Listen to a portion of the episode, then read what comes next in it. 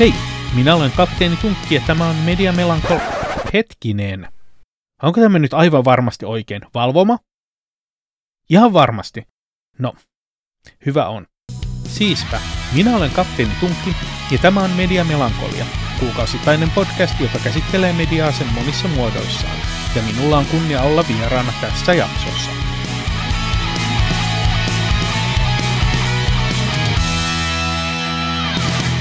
Ja tervetuloa, minä olen Jefu ja tervetuloa Media Melankolia podcastin pariin. Media Melankolia on meidän kuukausittainen podcast, jossa käsittelemme mediaa hyvässä hengessä. Ja tämänkertainen jakso tulee käsittelemään musiikkia. Ja kuten aina ennenkin, niin meikäläisellä on mun tota, seurana tätä podcastia vetämässä Reiska. Ei ihmiset. Ja tämän teemajakson myötä minulla on my- meillä on myös kolmas puhuja täällä meidän kanssamme, joka on tota, ö, vetää tällaista ö, podcastia kuin Kapteeni Tunkki esittää, ö, oliko se nyt huonoimmat suomalaiset käännösiskelmät? Jotain sinne päin. Varmaan se oikea nimi on Kapteeni Tunkki esittää. Sitä aina sanotaan, että noin mm. nimet lyhenee. Mutta hei, kiva päästä vieraaksi tänne podcastiin. Kyllä, ja tulemme tota, häntä sitten referoimaan Kapteeni Tunkkina tai ihan pelkkänä tunkkina tässä, tässä tapauksessa. Mutta meidän yleinen podcast alkaa aina sillä, että kysytään vähän kuulumisia. Mites tota pojilla, mites tota Reiskalla on mennyt? Joo. No, voisi periaatteessa aloittaa vähän niin kuin se edellisenkin podcastin tällaisella Reiskas Tech Tips tota, osiolla. Eli mä oon lähinnä tehnyt lisää tekniikkahankintoja tässä kuukauden aikana, että ää, mainitsin viime tota, kästissä niin tota, A O C:n tota, kaksikymmentäseitsemän tuumaisen näytön, joka olin ostanut silloin joulukuussa. Ja no, nyt kävikin sitten silleen, että tota, kun vähän tutkiskelin sitä paneelia tarkemmin, tarkemmin sit huomasin, että, tota, että mustat värit esimerkiksi niin, tota, menee vähän kuin nuo mopot Akirassa, niin mä sitten tota, päädyin sit lähettämään sen näytön takaisin ja sitten päädyin ostamaan tällaisen niin kun, äm, vähän hi, hieman kalliimman näytön, kun sattui Jimsillä olemaan tarjouksessa, eli tämmöisen M S I Optix kaksikymmentäseitsemän tuumaisen näytön I P S:n. Ja tota, se on ollut nyt sitten tähän mennessä varsin jees. Ja sitten tota, kävi kans sit sillä, että mulla oli alun perin suunnitelmissa ostaa uusi tietokone vasta tuossa, kun mulla on reilu viik- kahden viikon päästä niin tota, talviloma. Mutta sitten päädyikin sitten Jimsiltä katselemaan konetta, ja se tota, just semmoista, mitä itse olin katsellut, niin oli enää kaksi jäljellä, joten koska FOMO iski hirveän pahasti, niin tota, pistin sitten sen kahden tonnin koneen sieltä sitten ä, ostoskoriin, ja tota, mitä tässä nyt sitten voi sanoa, spekseistä voi heittää sen, että sisällä on esimerkiksi R T X kolmesataakuusikymmentä Ti, ja tota, A M D:n Ryzen viisi viisi tuhatta kuusisataa X, ja tämä on ollut kyllä varsin mainio tästä, tähän mennessä, että Halo Infinite multiplayeri on sillä jo hieman testailu, ja kyllä näyttää hirveän kivalta nyt sitten taas, kun on saanut upgradeattua. Mutta joo, ei oikeastaan siitä sen enempää, että tota, nämä pääasiassa on ne meikäläisen kuulumiset tällä hetkellä. No entäs... Mitenkäs Tunkki? Joo, just tota... niin Tunkilta kysymässä itsekin. Joo, no tässä on hyvä kohta puffata omaa podcastia, kun on ensimmäisen tuotantokauden saanut kasaan, eli niin kuin tuossa vähän sivuttiinkin, niin käsittelee tälleen niin kuin kalkkuna estetiikkaa ja kämpin kautta erinäköisiä kamalia väännöksiä ää, jokseenkin kuuluista kappaleista. Ehkä sen verran erikoisempi podcast on, että ää, parhaiten kuunneltuna soittolistasta, jota aina seuraa sit se biisi, mistä se itse parin viiva viiden minuutin jakso sitten kuvaa. Et jos te tiedätte Radio Rockilta noin Klaus Flemingin mm. kappale- ja artistiesittely, niin vähän samassa hengessä toi on. Ja lisää tietoja tietenkin kapteeni tunkki piste fi. Joo, tuossa tota, tein pientä tutkimustyötä tuosta Kapteeni Tunkki -jutusta, niin äh, sä olet ilmeisesti Facebook-sivujakin pyö- pyöritellyt pitkän aikaa. Et, tota, jo, mikäs, joo, tähän, mikäs tähän tota, podcastiin oikeastaan sai niin kuin inspiraatio ja ylipäätään tähän niin kuin Kapteeni Tunkki-hahmoon sai inspiraatio? Okei, nyt pitää aloittaa tosi kaukaa. No, Facebook sai inspiraation siitä, että tota, ää, jotenkin kertyi tätä tietoa näistä joistain kappaleista niin paljon, että halusi kirjoittaa blogia tai jotain, mutta ei se ihan blogiksi taipunut, niin mä yritin Facebookia. Ja siitä tuli podcastit sen takia, että eihän sitä Facebookia kukaan lukenut. Ja mä odotin jotain tämmöistä hienoa tapaa yhdistää musiikkia ja puhetta podcastista, mikä on likimahdotonta Suomessa, mutta nyt tämä takaovi täältä niin Spotifysta sitten aukesi, että kun tekee tämmöisen soittolistan, se on melkein kuin radio kuuntelisi. Eli saa ne musiikit sinne juonnon sekaan. Tai no. se itse... niin. niin tavallaan siellä, jos sitä soittolistaa kuuntelee, ei jos kuuntelee sitä tota, podcastia itseään. Tota...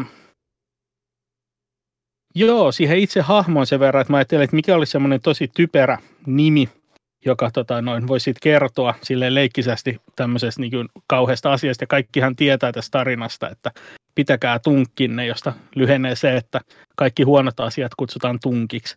Joten miksipä sitten ei kapteeni Tunkki, joka muuten sattumalta on myös tuossa tota, Alfred J. Quackissa yksi sivuhahmoista. Sattumaa. Joo. Joo. No. Mitä itselle voin sanoa, tai itsestäni voin sanoa tällä kertaa, niin on se, että mä mun tota, tämä pitkä työharkkasaika loppu tuossa nyt, nyt menneenä perjantaina ja olo on tosi haikea. Öö, oli kyllä jotenkin hyvinkin niinku semmoinen pienellä, pienellä suurella miehellä hyvinkin niinku tunteet herkässä, kun tota, niin yksi näistä oppilaista, jonka kanssa oli enemmän tekemisissä sen minun työharkan aikana, niin tuli sitten työharkan tai hänen päivänsä päätteeksi tuli tota minua, minua vielä halaamaan sen työ. Mä olin silleen, että ei en miettiä, mitä mä tässä olen. Että yrit, yritin pitää pokkani siinä silleen, että en, en itke, en itke, en itke, en itke. Ja onneksi en itkenyt, mutta tota, kyllä se sitten niinku iski tavallaan se, että mulla on oikeasti mun työharkka lopussa, kun tota, mä kävelin niitä... Tota, koulun, sen koulun portaita, niin tai niitä pääportaita niin alas, alas tuon, tota, vielä viimeistä tuntia, viimeistä tuntia avustamaan. Et kyllä se niin siinä, siinä kohtaa iski kunnolla. Mutta sitten tota, no niin. Toinen tekniikan nurkkaukseen liittyvä asia, niin tuossa öö, muuta, mu- muutamia viikkoja sitten mä hommasin tai satuin bongaamaan tuossa meidän paikallisessa gigantissa alennuksessa green screenin telineineen ja oliko se nyt jotain kuusikymmentä hinnalta ja ostin sitten sen ja siitä sitten vähän aikaa eteenpäin niin mä hommasin itselleni niin valaistuksen myös siihen ja nyt tässä viikonloppuna vanhempien kanssa tai no vanhemman kanssa laitettiin ne valot pystyyn ja, ja on sitten tota, kokeillut sitä vähän ja katsellut, että miltä se näyttää tuon livestreamin kanssa, niin sitä kat- se on ollut ihan mielekästä, mielekästä puuhaa sen kanssa. Ei, ootko saanut, oot siis saanut niinku jo ihan lähetykseen asti Uu, sen? sen Joo, on saanut. On saanut ja, sen. Näis. Ne löytyy tota, pari pätkää Twitchistä, löytyy twitch piste t v kautta Dangonjaba, niin löytyy sieltä kuva, videokuvaa siitä. Joo. Et sen tullut, tuli, tuli setattua. Mutta sen suuremmin ei ole mitään sen suurempia kuulumisia. Tietenkin nyt tämän paluu kouluun on tässä sitten edessä taas, että pitää muutamaksi viikoksi taas mennä opiskelemaan tota, lisää tota alaa, alaa tuonne tota, koulun penkille. Meillä on tuossa teoseminaari tulossa huomenna itse asiassa tästä nauhoituspäivästä seuraavana päivänä. Ja, ja sitten tota, pitääkin jo opiskella tuota, niin, seuraavana aamu- ja iltapäivätoiminnan tota, pitämistä, mistä sitten varmaan, mistä, minkä ränttäämistä saa sitten seuraavien kuukausien aikana varmaan kuulla podcastissa. No niin. Mutta pitäisikö tästä mennä sitten tuonne öö, mediakulutukseen ja erityisesti varmaan katsotu, katsottuihin juttuihin. Ja tällä kertaa voitaisiin aloittaa meidän vieraasta. Sä oot katsellut vähän eri, erinäisempiä juttuja, mitä minä ja Reiska. Joo, no meillä täällä kotona on tota, tapana katsoa näitä tämmöisiä pitempiä juonnellisia sarjoja, tai missä on yleensä joku tämmöinen vähän niin kuin elokuvajuoni venytetty pidemmäksi. Niin sieltä nyt fantasia- ja skifi-puolelta oli tuossa vuodenvaihteessa alkoi, ja totta kai ne on jo bingattu pois, niin toi mm. ajanpyörä ää, Amazon Primein puolelta ja Foundation Apple T V Plusalta. Pitää sanoa kyllä, että ex, ää, ton Expansen jälkeen toi Foundation on parasta skifiä, mitä nyt on näissä suoratoistopalveluissa tullut. Mä... Ja ehkä, jo. Joo, mä olin siis siitä sanomasta tuosta Expansesta. Mä oon kuullut, että se lopetus siinä sarjassa on ollut ihan semmoinen kuin haista paska. Niin tota... Ei saa spoilata, mulla viimeinen kausi vielä pingaamatta. Joo, joo, siis ei kun mä oon kuullut siitä juttua, mä luulin, että sä oot kattonut, mutta no, mä oon kuullut, että, että se, että se tota, viimeinen kausi olisi semmoinen, että se lopetus olisi semmoinen vähän niin kuin nihkeän puoleinen, mutta voin sanoa, mutta se on ilmeisesti mielipideasioita. Joo, no mä oon kuullut siis sen, että se ei ole oikeasti se viimeinen kirja, mihin se sarja loppuu, mutta se kirjasarja sitten hyppää joku kaksikymmentäviisi kolmekymmentä vuotta niin kuin kahden kirjan välillä. Ja sattumalta ne sitten jätti tekemättä sit siihen jatkoa. Okei. Mutta tuolla on tuo listalla myös tämmöinen kuin tuota Kingdom ja Asof the North. Osaatko selittää näistä jotain? Joo, siis pitää sanoa, että me ollaan miellyttävästi huomattu, että tota noin, tommosia korealaisia sarjoja, jotka on tyyliin kymmenestä neljääntoista semmoista koko illan elokuvan mittaista jaksoa. Mutta siinä on yksi juonikaari ja niille ei koskaan tule sitten jatkoa loppujen lopuksi, eli käytännössä tämmöinen mega-elokuva, niin toi Kingdom on semmoinen tosi hieno uh, zombi-apokalypsi tuolla uh, Korean niemimaalla siihen aikaan, kun siellä oli Joseonin valtakunta, eli jotain, olisiko jotain neljätoistasataa-lukua, ja isoilla tuotantoarvoilla tehty, todella silleen niin kuin räväkkää toimintaa ja outoa hovikieroilua. Löytyykö tämä, eikö tämä löydy tuota Netflixistä? Joo, tämä on Netflixin puolella. Joo, nimi on tullutkin vastaan. Mietinkin, että nyt on tutun, tutun kulonen nimi, että, että onko, onko tämä sieltä. Mutta entä tuo Asof the North, onko se sama setti? Joo, se on sama setti. Siihen on tuommoinen niin itsenäinen elokuva, prequel tai niin sidequel, että se käsittelee sitä samaa niin tarinan jatkumoa, mutta ei suoranaisesti liity sit siihen itse sarjaan. Joo. Mutta sanoit, että Foundation olisi niinku parasta mahdollista skifiä, mitä nyt on pitkään aikaan tullut sitten Expanse. Joo, mä oon sitä mieltä, että jos on sattunut nyt tuosta iPhoneen, niin kuin meillä kävi, niin tota, saatiin sitä ilmasta Apple T V Plusaa, että kehtäisi katsoa. Muuten okay. Se on hautautunut vähän sinne Apple T V:n puolelle, josta harvemmin tulee muuten katsottua tai tilattua mitään. Okei, okay. Olisi hirveän kiva, jos olisi vähän, jossakin ma- vähän tunnetummassa striimipalvelussa tuo sarja, niin voisi ehkä mahdollisesti sen katsella. Mutta entä Reiska? Vaatanko minä tässä vaan kohtaa vaikka palloon sitten näistä katso- katsotuista jutuista?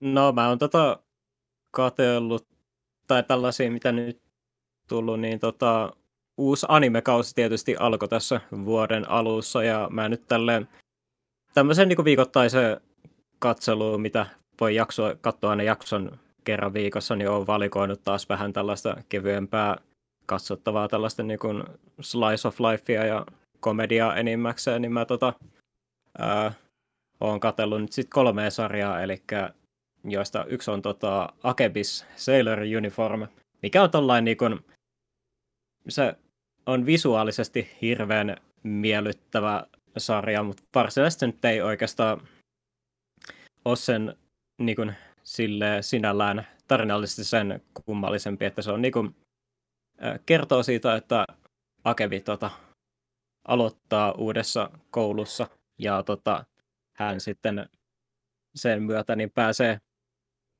tai niin kuin, sillä, että hän on ollut unelma, että hän halua, haluaisi niin kuin, tota, kouluuniformina niin pitää tuollaista sailor-uniformua, niin se unelma sitten toteutuu ja se on vähän niin kuin tuollainen koulu slice of life-sarja, jo, jossa nyt ei varsinaisesti niin kuin, on niinku sellaista isompaa juonta tai draamaa tai vastaavaa.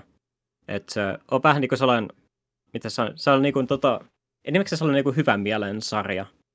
Että sit niinku katsoo mielellään sen takia, että sit katsoo se vaan tulee hyvä mieli. Ja tietysti justiinsa, että se on, tota, siihen on visuaalisesti panostettu tosi paljon, niin se on ollut hirveän kiva kanssa. Ja sitten tota, alkoi kans tota, Takagi-sanin kolmas kausi, ja se on vähän tällainen niinku tota, se on niinku sellainen tota,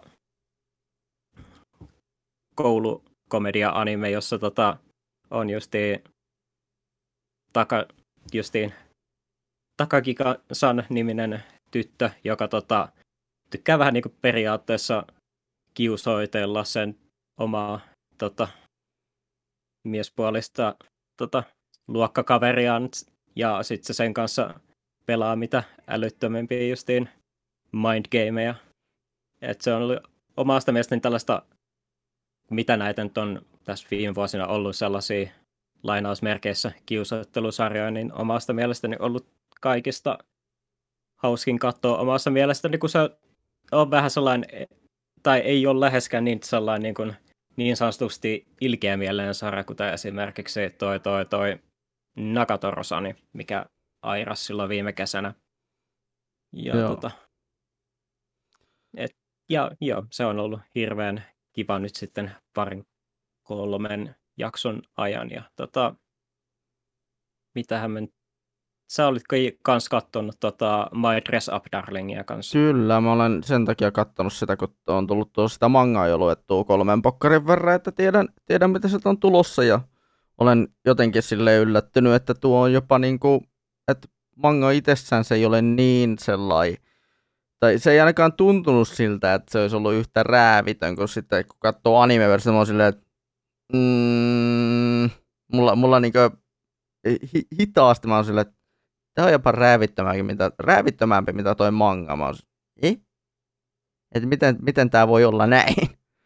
Mutta sitten taas, sit taas, sit taas mä nyt aloin ymmärtää, että miksi se on aina kelmutettu ne pokkarit, koska ne on, ne on aika niinku semmoista, semmoista totta, että pitää ka- kaulusta koko ajan venyttää, että nyt ei, niinku, nyt ei näytä hyvältä, että onko täällä kuuma vai mikä tämä, vai miksi, vai miksi mulla hi, hi, hiostuttaa.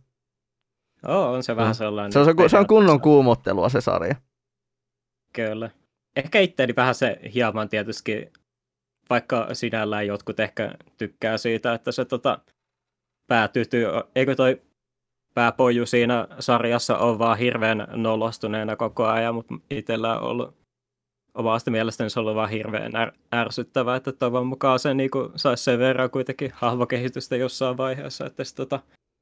ei olisi koko ajan niin tota, nolona niissä, tota, kun ne suunnittelee sitä cosplayta. Tai monia cosplay-asuja, ihan vähän vink vink. Mm, kyllä. On, on itse tota mangaa jo lukenut kolmen pokkarin verran, niin siinä mä tiedän, mitä sieltä on tulossa. Ja mä oon sillä, että mm, oh boy, me ei ehkä, me ei välttämättä, että me päästään kyllä sinne asti, mutta ei välttämättä, että vasta siellä loppupäässä aletaan olla siellä kolmas pokkarin tota. Kolmas pokkari lopussa, missä mä oon tällä hetkellä. Mulla on kyllä nelospodcari odottamassa tuolla hyllyssä, että pitäisi lu- lukea sekin ja katsoa, että mihin se sitten etenee. No niin. Mutta sulla oli vielä yksi elokuva tuolla listalla. Joo. Tota, mä lähdin miettimään silleen, mitä kaikkea mediaa me on kuluttanut tässä kuuden aikana, niin tota, öö, jäi mieleen se, että katoin yhden elokuvan tuossa viikko sitten, ja se oli... Löytyy Netflixistä ja sen nimi on tota, Mother ja sen pääosassa on Jennifer Lawrence. Ja se on tota, vähän tollain niin kuin, se ohjaaja on sama kuin tuolla tolla, tolla, se leffoilla, kuten toi, toi, toi Black Swan ja sitten toi Unelmien sielunmessa. Aa, tää tota, Aronofsky. Joo, kyllä. Darren Aronofsky. Joo, se, se on tällainen niin kuin hyvin... hyvin niinku sellainen niinku tota, enemmän sellainen niinku taite taideelokuva, että sen niinku tarina on enemmän enemmän sellainen niinku huomattavasti symbolisempi. Et se on niinku tota kertoo sellaista niinku tota nuoresta naisesta, joka tota on auttanut tota äm, niinku miesystävänsä sitten tota rakent, rakentamaan tota taloansa niinku uut, uuteen kuntoon, kun tää talo on jossain kohtaa niin kuin palannut ihan maan tasalle. Ja sitten tota, se premissi on sitten sillä, että yhtenä päivänä sinne vaan sitten alkaa saapumaan tota eri, erilaisia ihmisiä ja sitten tota se alkaa sitten tapahtumaan vähän kummempia asioita. Ja en oikeastaan viitti sitten spoilaa sen enempää, mutta sitten taas se justiin kertoo vähän niinku justiin käsittelee niinku vähän se justiin luoto on yksi asia, mitä se sarja käsittelee aika paljon. Ja sitten tota, sit se vähän niinku käsittelee tota, niinku tekijän ja fanin tota, suhteita esimerkiksi. Ja sitten, että miten ne vaikuttaa sitten taas esimerkiksi tekijän läheisiin. Se on yksi ainakin sellainen kantava teema siinä sarjassa. Ja tota, sitten taas tämä leffa tuli jossain vaiheessa mulla vastaan jollain tuollaisella niinku häiritsevät elokuvat tota, tier-listillä, niin sanoisin, että omasta mielestäni ei ole mitenkään, ei ole mitenkään silleen niinku älyttömän tota, häiritsevä leffa verrattuna moniin ju- muihin juttuihin, mitä mä oon itse nähnyt. Et se on, tota, voisin sanoa, että se on varmaan ihan hel- tota, sinällään helposti lähestyttävä siltä kantilta.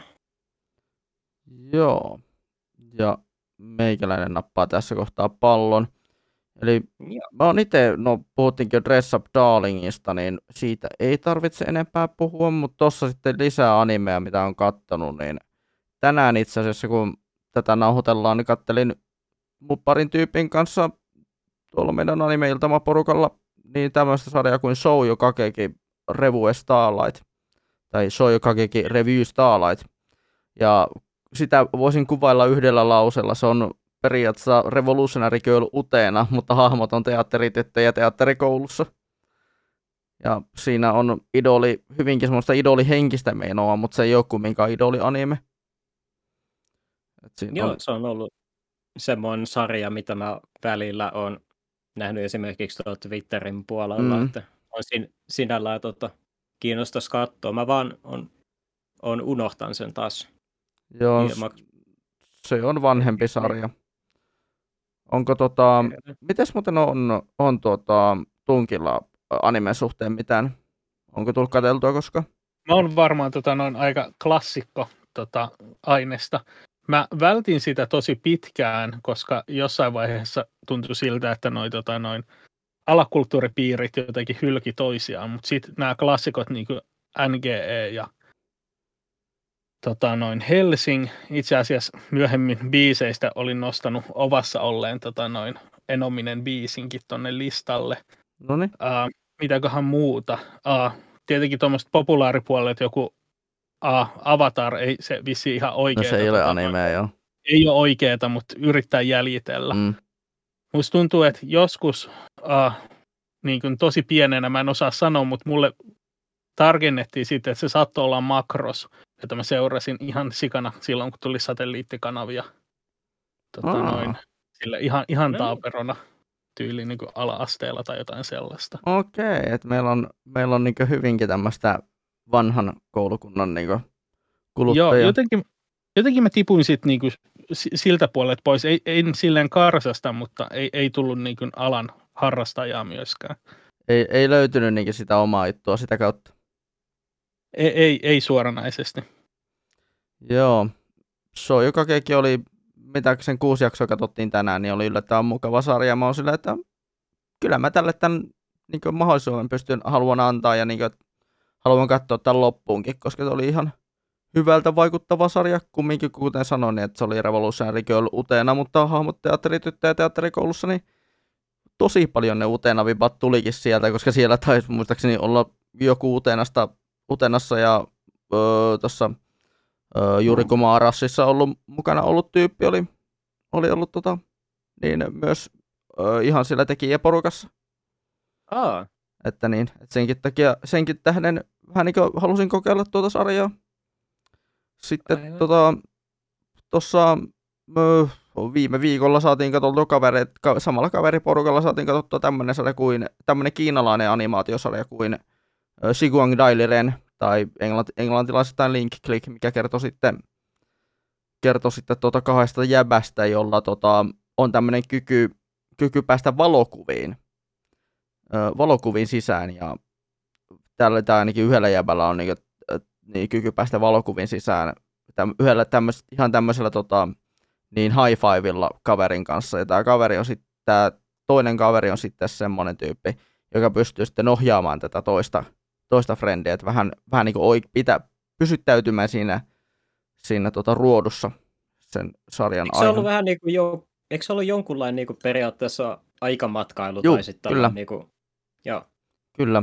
Ja tota, sitten tietenkin se sarja, niin tota, se tulee muuttumaan synkemmäksi ja synkemmäksi aina tietenkin sen edetessä.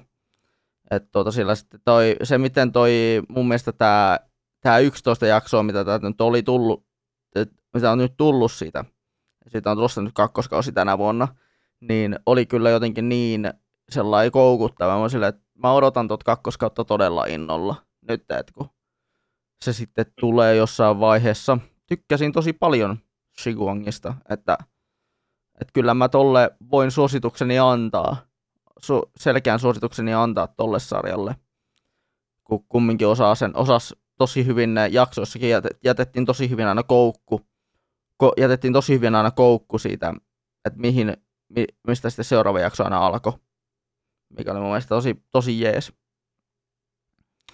Sitten yep. tota, leffapuolelta, niin äh, mä kävin tuossa viikonloppuna, tänne nyt jo viikonloppuhan vieläkin on, mutta niin tota, perjantaina tuossa kävin katselemassa äh, en, ensi illassa ihan tämän tota, Guillermo del Toron Uutukaisen, eli tota, tämmöisen leffan, mikä, mulla, mikä mulle tuli ihan yllätyksenä, on tämmöinen kuin äh, Nightmare Alley, ja se on ilmeisesti adaptaatio vuoden tuhatyhdeksänsataaneljäkymmentäseitsemän ja oliko se nyt tuhatyhdeksänsataaneljäkymmentäneljä vuonna julkaistusta kirjasta, öö, samannimistä kirjasta kuin Nightmare Alley.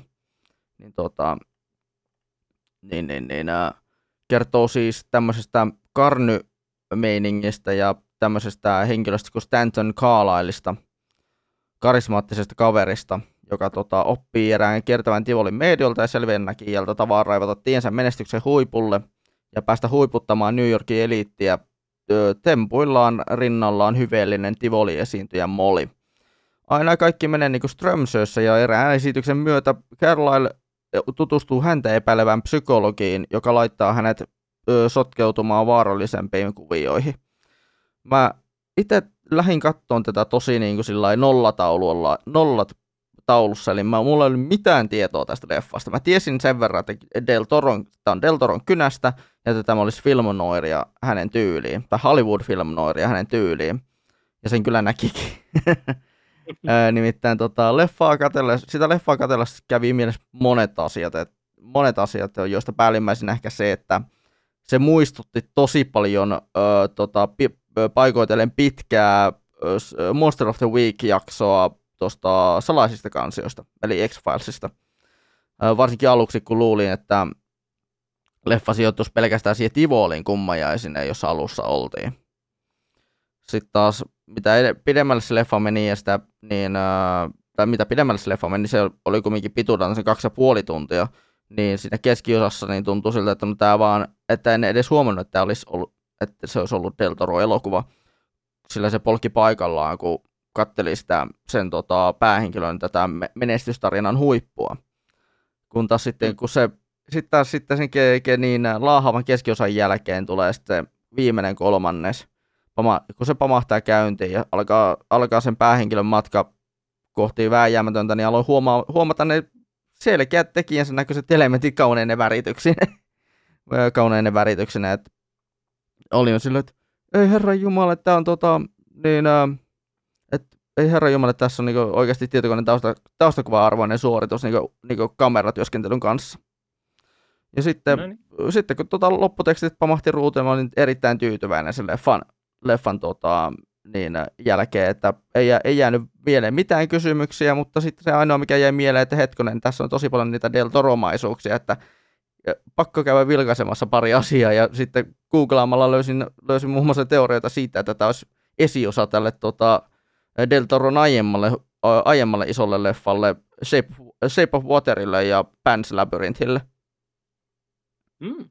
Et, niin, mutta kyllä se oli niin, niin sanotulle sikasekissä valinnalle valinnaksi itselle, niin se oli tosi nappivalinta, että kyllä mä mielu, mie, varmaan sen Blu-rayn ostan sitten, kun se tulee. No niin. Et kyllä mä voisin, voin suositella tuota. Joo, pitää itse ehdottomasti käydä tuota se vilkaisemassa jossain vaiheessa. Mä itse asiassa ihan missasin, että tuota Del Torolta on niinku tullut päästikään no. tässä ihan uusi leffa, niin pitää ehdottomasti... No siis ite, itellekin, itellekin se tuli yllätykset, että hetkonen, Del Toro-leffa, uusi Del Toro-leffa, no mi... mennäänpä katsomaan. Mennään katsomaan, mitä sieltä tuli. Hyvä saada tietää niin kuin tätä kautta meidän Del Toron kanssa lähellä sydäntä. Onhan ne juonet vähän silleen mm. kolikoheitto, mutta onhan ne aina Joo. visuaalisesti upeita. Joo, siis mm. tää, tää, niin kuin, mä puhun siis siitä, että tämä Nightmare Alley, niin kuin, jos mainitsin siitä niistä Pan's Labyrinthista ja tota, niin, äh, Shape of Waterista, niin tämä Nightmare Alley niin kuin, tavallaan menisi siihen keskelle. keskelle sitä maailmaa, koska se Mollyn hahmo näytti niin paljon siltä tota, The Shape of Waterin päähenkilöltä. Mm. Tai siltä, joka esittää sitä pää, pääosaa siinä. Että kyllä, mm. kyllä mä niin voisin ö, suositella. Vil, käykää vilkaisemassa, jos on mahdollista. Ois, ois kiva, Jaa. jos tämmöiset leffat tulisi saman tien striimipalveluihin nytten, kun on, nyt kun tää on tää korona-aika tämmöstä. Että pääseekö, pääseekö leffateatteri vai eikö pääse? Joo, se vissiin vähän riippuu varmaan sitten, mm. että keiden kanssa on sopimus, että tota, niin. H B O Maxihan, tota, uusi Matrixihan tuli tota, heti julkaisupäivänä. Ai oh, jaa, kappas joo. joo, ja samoin Dyyni tuli. Hmm. Ja, et, suunnitelmissa oli mennä leffateatteriin, mutta sitten täällä päin oli sen verran pahasti riehutoi korona, niin katsottiin sitten so- kotisohvalta. Mm. Se on kyllä kiva leffa myös.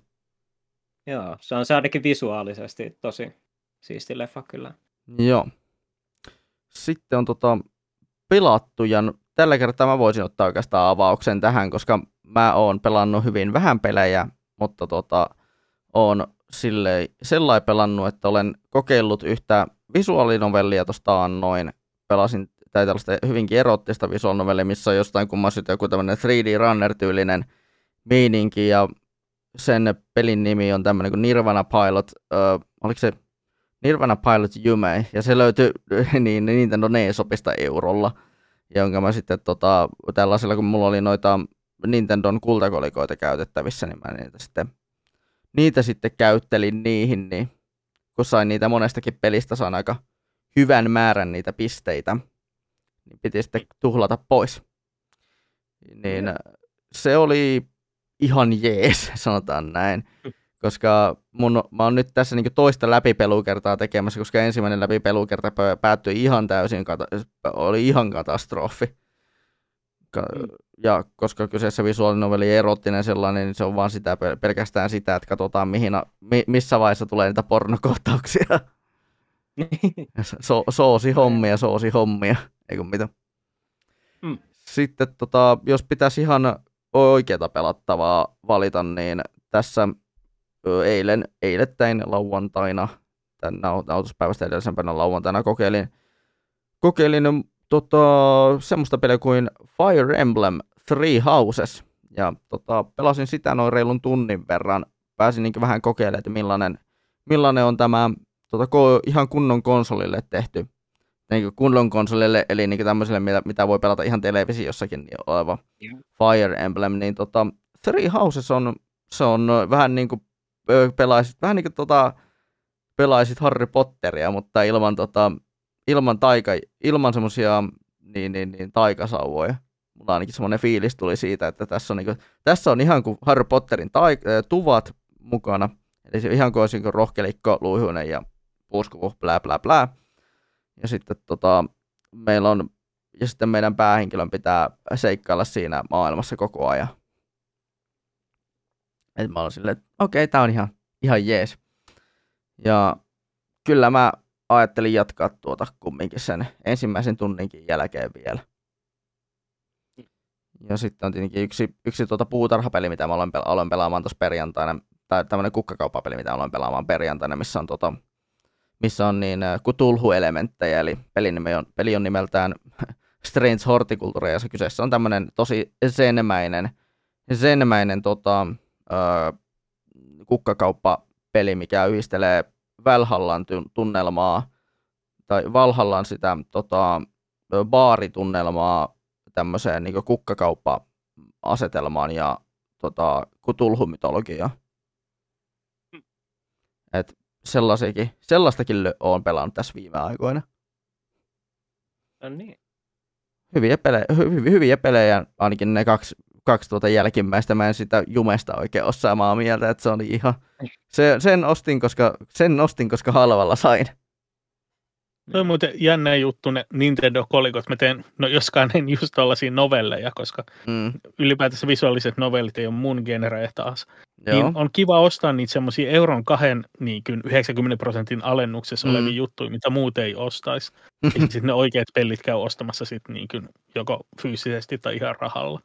Joo, kyllä mulla odottaa siellä yksi, yksi digitaalipeli, minkä mä ostin kanssa niillä samoilla kolikoilla, millä mä ostin sen, millä mä ostin sen pornonovellinkin, niin tota... Odottelen sitä, että milloin mä pääsen sen tota, ihan oikean pelin, oikean pelin äärelle, mikä on tota, sitten tämmönen, tämmönen tota, kunnon, J, kunnon tämmönen J R P G, Pokemon-klooni. Tosiaan noista tuli mieleen tietysti noista ää, Nintendo-kolikoista, että niitähän saa kans siitä, kun tota, mm. rekist, tai, tota, rekisteröi sen, tota, sen niinku fyysisen pelin. Juu, niin juuri on... näin teinkin. Joo. Mulla oli, mulla oli hirveä kasa noita Nintendo Switchin pelejä, mitä mä en ollut käyttänyt konsolissa. Mä olin sieltä, nyt, nyt sitten otetaan kaikista, kaikista rahat irti, saatana! No niin. Mutta mites tota, pistetään tässä kohtaa vaikka Reiska. Jatkaan tästä. Joo. Aivan, olisiko Reiska vai ottaisiko Reiska viimeisenä? No mulla nyt ei sinällään hirveän paljon sanottavaa Joo. noista kaikista on, mitä mä oon pelannut. Mä tota, heti ensimmäisenä, kun tosiaan sain uuden koneen, niin piti olla joku tota, high-end graafinen peli, mitä testata, niin mä tota, asensin ensimmäisenä Halo Infiniten multiplayerin ja Joo. pelailin sitä muutaman rundin, ja onhan se P C:llä hirveän siisti näköinen peli, ja tota, no, eipä sitten oikeastaan sen kummempaa. Se on vähän niin kuin tota... Se on Halon multiplayer ja se on tärkein kivaa sellaista deathmatch-menoa. Että jos on sitä pelannut aikaisemmin, niin tietää kyllä.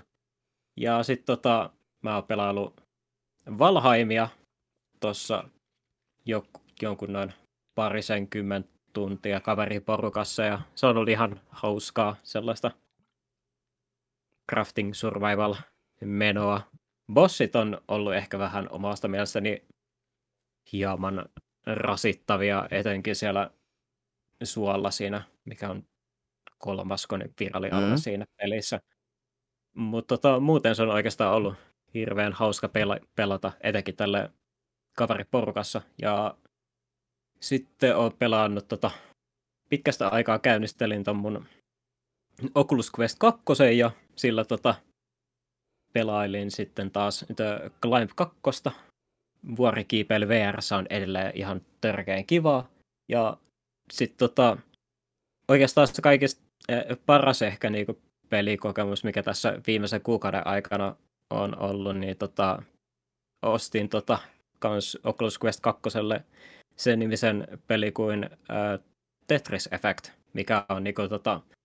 tota Ton, ton, ton Tetsuya Mizukusin tota, peli, että hän tunnetaan tunneta esimerkiksi tota, Resistä, Luminesista ja Child of Edenistä, niin hänen tällainen niin kun, oma versionsa Tetriksestä, ja mä täytyy sanoa kyllä, että on kiva huomata, että on sellainen niin kun, moderni Tetris-peli, joka selkeästikin tota, ymmärtää mua, että mä itse ensin Itselle en sinällään esimerkiksi ole hirveästi välittänyt noista multiplayer-Tetris-peleistä.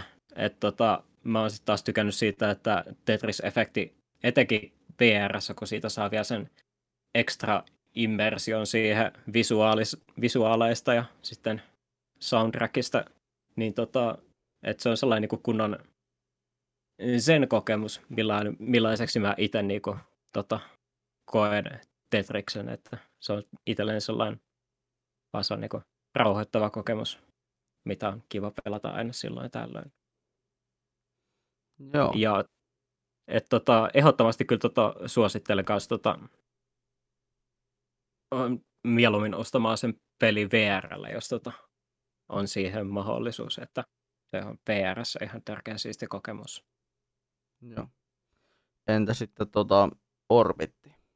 Siis korjaan Tunkki. Tunkki, anteeksi. Lipsahti suusta, lipsahti suusta, pahoittelen. Ei mitään. Ei tarvitse korjata edes editissä. Tota, mä haluan nostaa vaan yhden pelin tähän. Tota, mä pelasin nyt tosi itse asiassa aamupäivä kavereiden kanssa tämmöistä Back four Bloodia. Okay. Eli tämmöinen P V E-henkinen zombiräiskintä. Vähän roguelite-progressiota uh. lainaavalla. La, lainaavalla keräilykorttisysteemillä. Ei ole pay to winia. Mutta ah. oli aikana ihan triple A-hintanut, mutta tämä on siitä siistiä, että tota, kun me ollaan lukittu sen kaveripiirin kanssa, että pelataan vaan yhdessä, että ollaan kaikki niinku sam- samassa kohtaa, ja vaikka meillä nyt oli pari viikkoa taukoa tässä, kun jotenkin ei aikataulut vaan mätsännyt, niin nyt kun taas pelattiin, niin oli vähän semmoinen samanlainen fiilis, kun olisi päässyt johonkin lautapeli-iltaan tai illaistujaisiin niiden kavereiden kanssa, kun pystyi puhumaan muuta paskaa sitten siinä samalla, kun pelaattiin. Se on ollut semmoinen niin pelinä hyvä, mutta myös tota, noin, niin kuin, hyvä tämmöinen henkireikä tässä korona-aikana. Joo, no öö, eikö tämä ole vähän niin kuin Left four Dead-tyyppinen? Joo, no, se on, tota, se on niin kuin, tota, ton, ton Left four Dead-tiimin vielä uusin peli. Joo, se on niin kuin ja, ja, henkinen jatkaja. Joo, henkinen jatkaja, eikö ne on nykyään tosi tota noin. Niin kyllä, te tehdään kun ei ole lisenssiä, mutta samat tyypit tekee. Mm. Ja kyllä mun pitää sanoa, että se on tosi kova semmoinen niin hyvä evoluutio, mutta ei se missään nimessä ole niin mitään niin uudistanut tai revoloinut sit, tota noin, siihen Left four Deadin nähden. Okei. Okay. Mm. Pitääpä, pitääpä ottaa kyllä totta tokin niin, tuonne ostoslistalle toi Back four Blood. Joo, vaikuttaa se tota... semmoiselta mielenkiintoiselta peliltä. Taitaa itse asiassa olla vielä tuossa, muistaakseni tuossa Microsoftin Game Passissakin vielä. Joo, joo. Se on tuota myös Steamissa tällä hetkellä alennuksessa. Ei, kyllä. Kun tätä Itekin nauhoitetaan pitäisi. Siis. Jep. Itsekin pitäisi varmaan jossain vaiheessa kyllä, jos saisi tota pari kaveriakin kanssa siihen mukaan, niin pitää mm. kyllä testata, kun kuitenkin tota, silloin aikanaan tuli Left four Dead kaksi tuli aika paljon mätettyä silloin kyllä. aikana ja se oli hirveän kivaa. Ja, ja sitten tota, tuon Turlerokin tota, peleistä tuli mieleen myös se, että tuli myös silloin aikanaan kokeiltua niiden sitä, mikä tässä välissä oli tullut peli, eli toi Evolvia. Sekin oli omasta mielestäni ihan hauska peli kanssa, vaikka se vähän koki sellaisen harmillisen kohtalon, että se peli floppasi ja ei tota, hirveästi... Tota, ollut pelaaja sillä, sillä aikanaan. Mä oon käsittänyt, että sieltä ää, aika paljon niitä Evolven design-dokkareita on päätynyt sitten tähän Back four Bloodiin mukaan. Et esimerkiksi just noita niin superzombeja on mashupattu Left four Deadistä ja Evolven niistä tota, noin suunnittelupöytäkirjassa sitten niin uusiksi. Ah, ah. Nice. Jotakin, jotakin tämmöisiä jännyyksiä. Mm. Kyllä. Joo, mutta päästiin hyvinkin niin nopeasti tästä meidän median, mediaosuudesta, jotenka siirrytään pääaiheeseen, joka on tota, musiikki. Meillä on, tota, eli meidän pääkysymyskin oli tota, tällainen, että, että olisi tarkoituksena ää, se, tota, se tota, tota, ää, miten musiikkimaku on muuttunut elämän varrella ja että mitkä yhtyöt tai artistit, ä, artistit ovat olleet sitten ä, suosikkeja niinä elämänvaiheina. Ainakin näin niin, tota, toi ä, viik- jakson kysymys liittyy tähän asiaan, mutta tota, meillähän sitten pohjana on ollut tämä, että käsitellään meidän omaa musiikkimakua ja me ollaan, ja mä oon rajannut sen sillä lailla, että se olisi ä, ala-asteelta tähän päivään. Ja pohditaan myös, että kestääkö ne mainitut artistit, levyt ja biisit päivänvaloa vielä tänäkin päivänä. Ja sitten Neikö. tietenkin tässä sitten tämän ohessa tullaan antaa jonkun verran hyviä musatärppejä meidän omasta musiikkimausta, ja kootaan sitten sellainen soittolista tämän jakson tuonne kuvaukseen, että ää, mitä, niin kuin, mitä me ollaan tota, mitä me, mitä me ollaan mainittu tässä ja mitä sitten tota, niin meiltä, meidän mielestä voi on kuunneltavan arvoista. Mm. Tämmöinen hyvin hyvä soittollista settiä. Mutta tota, tota, pitäisikö meidän ottaa tuo katsojapuoli ensimmäisenä tai kuuntelijapuoli ensimmäisenä, sillä siellä oli vain yksi vastaus, ja se oli tuolta ää, Raivokas Magmalta oli tällainen, tällainen vastaus tähän kysymykseen, eli tota, että hän, hän sanoi, että alkuun oli ollut räppivaihe, mutta tota, tai näin, näin hän ainakin sanoo täällä, että ensimmäinen vaihe taisi minulla olla rap-musiikki, en muista mistä tykkäsin eniten. Sitten tuli synkämpi elektroninen, elektroninen musiikki ja mainitsin täällä Assemblage kaksikymmentäkolme, Assemblage kaksikymmentäkolme oli ja on suosikkini. Teininä tuli metallimusiikki ja kova poika olin Judas Priestia kuuntelemaan. Monta vuotta tämä vaihe kesti. Viimeisin kehitys tapahtui nyt sitten pandemian aikana, kun palasin synkempään elektroniseen, kun se tuntui niin lohdulliselta ja mielenkiintoiselta kuunnella. Taisi Assemblage kaksikymmentäkolme kaksituhattakaksikymmentä vuoden albumi. kaksituhattakaksikymmentä vuoden albumi edesauttaa asiaa, kun en ollut seurannut moneen vuoteen. Ja mä oon itse ottanut tuosta Assemblage kaksikymmentäkolme vähän koppia, ja kyllä se on, siis se on just semmoista synkeätä elektronista, mitä se, mitä tuossa kuvailtiinkin, ja välillä jopa fiiliksillä, että hitsi, tähän, olisi, tähän voisi olla kiva editoida jotain kivaa, koska minä, minä joka olen tämmöinen A M V-editoijatyyppi, niin siihen, siihen biisiin, siihen niihin siihen synkkään elektroniseen musiikkiin voisi hyvinkin tota, ö, niin, ö, kuvitella edit, editoivansa jotain. Mutta onko, te, onko teille tuttu tuo Assemblage? En ole itse ainakaan ikinä kuullutkaan, että mä tällä hetkellä justiin googlettelin, että minkälainen artisti on kyseessä. Sama vika myös tällä puolella. Joo, ja sen takia Tota, ajattelinkin tässä ottaa tuon, ö, ottaa vaikka tässä nyt meille tämän vieraan mukaan, koska joka tietää vähän muutakin juttuja musiikista kuin vaan pelkästä fiilistelystä, niin, pel, pelkästä fiilistelystä, niin, tota, niin, niin, niin aloitetaan juurikin meidän vieraan listalla, eli, eli tota, sulla oli täällä listalla, no oikeastaan kysytään näinpä, että minkälainen sulla on ollut tota, on historia musiikin kanssa. Onneksi on pieni ja helpot, helposti vastattava kysymys. Niin, millainen, millainen sulla on niin oikeastaan tämä sun matkas ollut? Tota, mä luulen, että se on ollut silleen niin kuin vaihdellut genereittäin.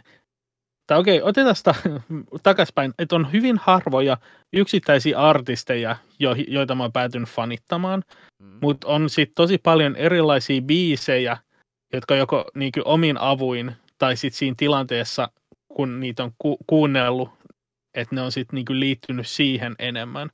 Mutta hyvä toi tota kuulijavastaus kanssa, että kun mä tein tota noita Uh, biisinostoja tuonne soittolistaan, niin kyllä mm. mä tajusin sit, sit, sitä tehdessä ihan selkeästi, että on ollut tämmöisiä, että tämän tyyppisen musiikin kausi, tämän tyyppisen musiikin kausi. Mutta eihän ne nyt ole silleen veitsellä leikata, vaan ne vähän niin kuin limittäytyy niin kuin keskenään. Vai jos niin kuin aloittaa ihan alusta, niin pitää sanoa, että ensimmäinen niin kuin varsinainen artisti, jonka niin kuin muistaa niin kuin san, tota, tässä aikamäärässä, mikä oli niin ala-asteen lopulla tuolla viidellä ja kuudennella luokalla, oli silleen tosi hyväksyttävää, että niin kuin digata Queenista. Ei silleen, että oli, onhan se hyvää musiikkia, ei sinänsä mitään, ja eikä niin kuin siinä ollut mitään niin kuin ulkosellaista. Mutta just se poikaporukka, missä oltiin, niin sit niin kuin jostain syystä piti sit niin kuin kuunnella Queenia, ja sit, sitä tuotiin siitä niin kuin luokkaankin kuunneltavaksi. Aina silloin, kun opettaja silmä vältti, ja se ei päässyt sanomaan, että hei, ei saa niin kuin soida ääneen. Että niin kuin Et se on ehkä semmoinen ensimmäinen jonkun sortin fanitus tai niinku tietoinen päätös, että hei, tämä on nyt se artisti, mitä mä haluan kuunnella, vaikka se oli totta kai siinä iässä semmoinen niinku ryhmäpäätös tietyssä mielessä. Joo. Sitten tota, tuossa itse mietin omaa niinku musiikkitaustaa ja lähdin oikeasti miettimään niinku sieltä, että mitä mulla tuolta ala-asteelta on sitten lähtenyt, niin ensimmäinen semmoinen N S-fanituksen kohde itsellä niin oli, oli tota, joskus kolmos-nelosluokalla, kun tää tota, Linkin Park tuli mulle niin enemmän tutuksi, varsinkin tää sen Meteora-albumi, niin, tota, niin mä sen Meteora-albumin tota, yhden sinkun, tämän Breaking the Habitin kuulin joskus silloin aikana, niin se jäi tosi hyvin mieleen. Ja sitten kun se tuli, äh, sitten niin äh, siinä nelos, kolmos nelosluokalla tuli kuultua useastikin niin radiosta ja sitten näissä musavideoja ja tämmöistä, se jäi mieleen tosi vahvasti. Niin se itse asiassa sitten, tota, jo? Itse asiassa tuli hauskasti siitä mieleen justiin se, että pari vuotta aikaisemmin, kun siellä, kun, niin tota, itse asiassa itselläkin niin tota, ala-asteella, niin tota, about ensimmäinen artisti justiin, mitä, mistä kanssa mihin itse ekana niin kun sinällään lainausmerkeissä rakastuin, niin oli justiin Linkin Park, ja se oli justiin, muistan, että sekin tuli justiin sitä kautta, että näin niin kuin niiden levyn tota, mainoksen silloin tota, tota, T V:stä, ja sittenhän se levi tuli sitten myöhemmin hankittua sitten käsiinkin, ja se oli tota, olisiko se ollut tota se niiden Sit, niiden ekasta levystä tai, vissi, tai toisesta levystä oli se Remix-albumi, niin tota, se oli niin kun ensimmäisiä tällaisia, mistä mä itse tykkäsin hirveän paljon. Eli siellä oli justiin esimerkiksi tota, eh, Remix-versio Points of Authoritysta, mikä on, tota, on varmaan ehkä omasta mielestäni se oma suosikki Linkin Park-biisi. Ja sitten on se, eh, siellä on kans oli kans In the End, mikä on sitten ehkä sit taas oma toisiksi lempparibiisi kyseiseltä yhtyeeltä. Ja sitten oli By Myself oli ainakin yksi Joo. biisi. Ja... Joo. Et Joo. Se oli kans justiin itselläni se niinku varsinaisesti ensimmäinen artisti kanssa. Joo, itselläkin tuo Linkin Park justiin, mä en tiedä, jotenkin se Meteora-albumi niinkö pamahti paukku niinkö siellä sisään jotenkin osui niin hyvin. Et... Mm. Sitten kun kuuntelin niitä muitakin biisejä, sieltä jäi tosi hyvin mieleen. Ja sitten niin, en ole niinkään aikuisiellä nyt pitkään aikaan kuunnellut Linkin Parkia muuta kuin nyt muuta jotain muutamia tiettyjä biisejä. Ja sitten sitä aikaan, kun tota, tietenkin nyt Chester Benningtonin kuoleman jälkeen, niin tota, tai poismenon jälkeen olen tietenkin kuunnellut jotain näitä, niitä haikeampia biisejä, niin kyllä se, kyllä se niin, tota, vielä kiiskee tänä päivänä. Entä tota... No, siellä... Joo, sano. Joo, on siellä kyllä tota, etenkin vanhassa tuotannossa niin tota, mm. semmoista hyvää settiä kuitenkin. Joo, on siellä uudemmassakin. Mm. Entä sitten tota, Tunkki, miten sulla tuon Queenin kanssa, toimiiko se vielä tänä päivänä sun mielestä? Kyllä mä väitän, että Queen on, no, niin toimii edelleen, mutta mä kyllä sanon, että sieltä on niin kuin jäänyt ehkä niin kuin vaan kourallinen niitä biisejä, mitä silleen kuuntelee ja tulee kuunnelluksi. Mm. Ja niin kuin Bohemian Rhapsody on oikeasti hyvä biisi, mutta se on niin puhkiversioitu ja mm. tehty, tehty uusiksi, että sen takia se on menettänyt hohtonsa niin kuin moni muukin niin kuin samanoloinen. Mutta onhan se hyvää rockia. Ei on. Siitä pääse ympäri. Ja sitten kun se on tehty analogisesti aikanaan, niin sieltä ei kuulu myöskään mitään sellaista niin kuin, ää, mitä mä sanoisin, että se ääni, äänimaisema ei ole niin kuin kärsinyt vanhentumisesta oikeastaan päinvastoin. Joo. Joo, kyllä kans aika lailla sitä mieltä, että Queen on about sellainen niin kuin ajaton klassikko, että kyllä se ainakin, etenkin nyt kun tota, itselle huomattavasti tietyiltä artisteilla maistuu huomattavasti paremmin jotkut biisit, ihan vaan, jopa sellaiset tosi sahatut biisit, jopa paljon paremmin, kun ei ole kuunnellut radioa enää vuosia ollenkaan, niin sit tota, niitä ei kuule koko ajan. Niin sinällään pystyy pitämään sitä niinku, niin, tota, biisien voimaa yllä. Että, et justi Queenillä on esimerkiksi justi Bohemian Rhapsody kanssa, mistä tykkään tosi paljon, ja sitten jotkut justi So Must Go On on esimerkiksi ihan mieletön mm. biisi omasta mielestäni. Ja... Joo, So Must Go Onkin on, on itse asiassa tuolla, tuolla listalla. Joo, se, sen, sen mä nostin just tonne. Mä mietin, mitä, siis tässä oli semmoinen, että kaverilla oli silloin se Greatest Hits ykkönen ja kakkonen, ja se oli sillä aina mukana, niin sit se päätyi aina soittoon just siellä luokkahuoneessakin. Niin tota, äh, niin mä mietin, että minkä biisi mä sieltä ottaisin, niin kyllä toi Show Must Go On on vaan sit, niin kuin sitä mm. Queenin loppuaikaa, mutta myös niin kuin musiikillisesti tosi, tosi timanttinen biisi. On, ja mm. Bohemian Rhapsody-elokuvassa erittäin niin kuin vielä, vielä tunteellinen, öö, niin, kuin lo, niin sanottu viimeinen naula arkkuun siinä leffassa. Että niin kuin, tota, kyllä se, se, se pistää itkemään, se, se, tota, se biisi sitten lopulta. Mm. Sitten, öö, oliko Reiskalla mitään muuta tuon öö, Linkin Parkin lisäksi, minkä haluaisit nostaa esille? Mitkähän olisi sellaisia ala-asteelta sellaisia bändejä?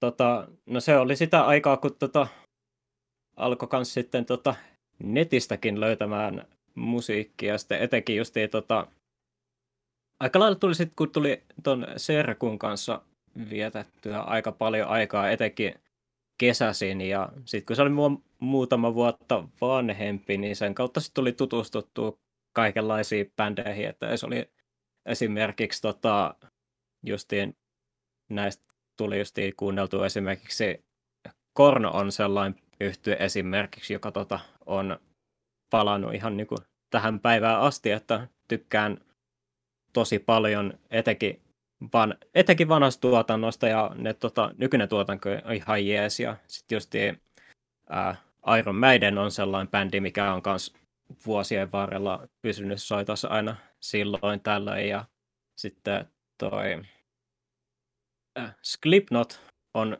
yksi kans, mikä on ollut kans tosi tärkeä silloin aikana, että se sai innostumaan vähän niinku raskaammasta metallimusiikista. Ne tot, harmikseen ne ei ole tehnyt enää yhtään hyvää le- levyä sen All Hope Is Gonein jälkeen, mm. että Että sitten on joutu vaan lähinnä vaan sitten fiilistelmään tätä vanhaa tuotantoa. Sepä. Ja, ja sitten tota, yksi, mikä kans jäi vahvasti mieleen, niin oli toi, toi, toi Children of Bodom, mikä oli, se oli about ensimmäinen niinku, tota, niinku huomattavasti, tai enemmän ensimmäinen niinku tällainen extreme metal-yhtye, mihin tuli tutustettua. Serkku vielä hauskasti sen tota, esitteli vielä silleen, aikana, että tää on nyt sitä mustaa metallia. Vaikka, et, tota, ai, ai. Vaikka teknisesti se ei kyllä pidä paikkansa, mutta tota, kyllä se sillä mielessä, että on siis selkeitä niin kuin black metal-vaikutteita niissä biiseissä, mutta ei ole ihan samaa kernereä kuitenkaan. Mm. Mitähän biisejä mä voisin sanoa esimerkiksi? No, Kornilta oli esimerkiksi just tota, justiin God the Life oli sellainen biisi, mikä silloin aikanaan soi paljon. Here to Stay oli Freak on a Leash. Mm.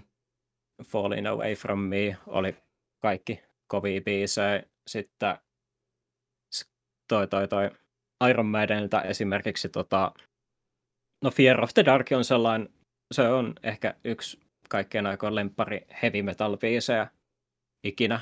Ja sitten tota Slipknotilta justiin sitten esimerkiksi Wait and Bleed ja sitten kaikki, niin se, mitä siellä ekalla levyllä oli niitä biisejä, niin on sellaisia, mitä tulee yhä fiilisteltyä. Ja sitten vähän niistä uudemmista, olisiko ne ollut Vol kolmosella vai Jovalla oli esimerkiksi Duality, mitä tulee edelleen fiilistettyä, tos, fiilisteltyä tosi paljon. Ja sitten tota, Bodomilta justiin Lake Bottom on sellainen biisi, että se on niinku yksi kaikkien aikaan parhaimpia melodisia death metal biisejä, että ja ylipäänsä sellainen niinku kitaran soitossa niin omasta mielestäni yksi hienoimpia saavutuksia. Se on vaan vitun upea biisi omasta mielestäni. Mm. Kyllä. Että oli että mä olin a- a- ala-asteella about suurmakseen osakseen niinku tota kuuntelin aika paljon justiin mitä mitä justiin tota serkku suositteli, ja sitten tietysti tuli justiin noita ää, porukoiden tota, C D-hyllyäkin tota, tutkittu, että sitä kautta tuli justiin kaikenlaiset justiin metallikat ja tämmöiset tuttu, tutuksi, että enimmäkseen justiin tällainen niin kuin rockmusiikki ja metallimusiikki, ja tietysti vähän sitten kun ajattelee, niin tota, Linkin Parkin kautta myös tuli hieman ää, tota, innostus silloin myös vähän sen tota, rap-musiikkiin myös, että tota, esimerkiksi omasta mielestäni tota, silloin aikanaan niin esimerkiksi sellainen niin kuin levyn scratchaus tota, efekti oli ihan törkeän siisti silloin aikanaan. esimerkiksi, niin mit, artisteja mä nyt en välttämättä, tai on niitä, yhden mä muistan ainakin, ja totta kai mä silloin aikanaan tota, tuli fiilisteltyä esimerkiksi Pikku Geen debyyttiä silloin aikanaan. Mm. Että tota, se ainakin tolleen niin kuin rap-musiikin puolesta silloin. Joo. Rap-musiikista tuleekin hyvä tota, aasisilta omaan, omaan tota, biisivalintaan ihan vain sen takia, kun, koska olen, olen ainakin Reiskan kuullen tästä sanonut ja on varmaan jossain ö, omissakin tuotannoissa olen monesti ottanut esille, että minullahan on tällainen synkkä street dance-menneisyys.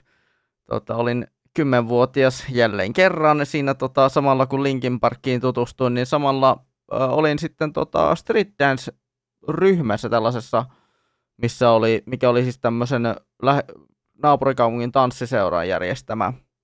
Tota, kerran viikossa aina tunnin tun, tanssitunteja oli ja sitten siellä, sitten siellä päädyttiin, päädyin sitten kuulemaan jotain tämmöisiä, tämmöisiä tota, ö, jotain tunnettuja, tunnettuja tota, rap-settejä, hip-hop-settejä, niin sieltä sitten tarttui tämmöinen erityisesti omaan oman tota musamakuuni tai siihen oman oman tota settiin kuin tota kappaleen nimeltä Uwe, jonka on esittänyt öö, Mark Ronson, Ghostface Killah, öö, Nate Dogg jne jne. Et siinä oli paljonkin tyyppejä, mutta tämä kappale on erityisesti jäänyt mieleen sieltä öö, sieltä tota street dance ajoilta. Ja vielä tänäkin päivänä yllättävän rautainen raita, että niinku kun kuuntelee näin niinku aikuisia, mä, mä tykkään tästä. This is actually good. Et niinku tää pitäisi antaa enemmänkin, enemmänkin ö, tota, niin, ö, tuohon ö, R and B:hin ja ylipäätään tuohon, niin, tuohon street dance-musiikkiin lähteä, lähteä tota, vetämään. Tuli mieleen tosiaan, että tota, Eminem oli varmaan kans semmoinen artisti, mitä varmaan kuuntelit kans silloin lapsuudessa. Öö... Vasta joskus kutosluokalla, viitoskutosluokalla varmaankin. Ja se oli, ja se oli vähän lähinnä silloin, kun se tuli, se, kun se tuli tämä Curtain Call-levy. Missä oli nää, nää, tää Greatest, mikä oli tämä N S K kolme-levy. Missä niin, oli nää, nää niinku hänen tunnetuimmat hittiinsä. Että niinku sen, sen enempää ei tullut kyllä Eminemiin koskettua. Joo. Sit... Se oli itsellä sellainen, niin kun tuli vaan silleen äkkiseltään mieleen justi, mm. että... Eminem oli kans yksi sellainen niinku artisti silloin aikanaan just, että mikä sai niinku mm. ainakin silloin jo niin silleen ekan kerran niinku kiinnostumaan tota rap-musiikista silloin aikanaan. Oliko Tunkilla tämmöistä rap-vaihetta ollenkaan? Joo, no hypitään vaikka mun historiassa edestakaisin. Siis tota, mulla itellä ei ollut, mutta mä kuuntelin puoli vuotta elämästäni hyvin paljon old school gangster-räppiä tuota, arme- armeijassa, koska tota, noin, jostain syystä omassa niin kuin, ryhmässä oli niin kova tota, niin kuin old school gangster-räppiporukka. Niin siis siellähän soi aina kun sal, sai niin jotain Cypress Hillia, Insane Clown-posseja ja muita vastaavia. Mä en edes varmaan osaa nimetä niitä kaikkia, mutta niin ky- kyllä se iskostui niin kovaa, että siinä viimeistään kahden kuukauden kohdalla se rupesi jo kuulostaa hyvältä. Ja kolmen kuukauden kohdalla osasi jo sanoa, että hei, että nyt se albumi, että se on parempi kuin tämä toinen. Mutta tota, yeah. ei ole silleen niin kuin semmoiseen varsinaiseen räppiin koskaan, koskaan taipunut. No. Et, niin kuin on paljon noita tommosia, mitä mä sanoin, mash-appeja tai vastaavia. Just kun mainittiin tuossa Eminem, niin mä mietin, että eka semmoinen Eminem-biisi, joka oli enemmänkin kuin läppää, että oikeasti niin kuin musiikillisesti oli se Daidon kanssa. Vai no, oli se... Just tämän. Joo, kyllä. Niin se tota noin, oli eka semmoinen, joka niin kuin si- sieltä päin tuli semmosena, niin kuin, että hei, tää on hyvä biisi ja nyt tätä on kiva kuunnella, laittaa itsekin soittolistaan. Joo. Onko mitään semmoista yksittäistä biisiä sitten tästä teikäläisen listalta, mikä voisi mahdollisesti, mahdollisesti tuota olla seuraava nosto? Ah, mä voisin nostaa. Mä oon laittanut nämä itse a- aikajärjestyksessä lähes. Joo, m- mulla on kans sama. Mulla on kans sama, että mulla on aikajärjestyksessä oma lista. Niin tota, mulla on tuolla tommonen Michael Charren Oksukenne partneilla. Tämä on tämmöinen niin kuin nolo, no, nolo tota noin, tunnustus, että sen jälkeen kun toi niin tuommoinen yhdessä valittu rokki loppu ja oli jo sen verran taskurahaa, että saa itse ostaa levyjä, jostain syystä mä keräsin melko ison kokoelman tuommoista syntikkamusiikkia. Ja ei siis mitään semmoista niin kuin tosi trendikästä, vaan tosi klassista just niin kuin toi Jarre tai Vangelis tai mitä näitä nyt onkaan.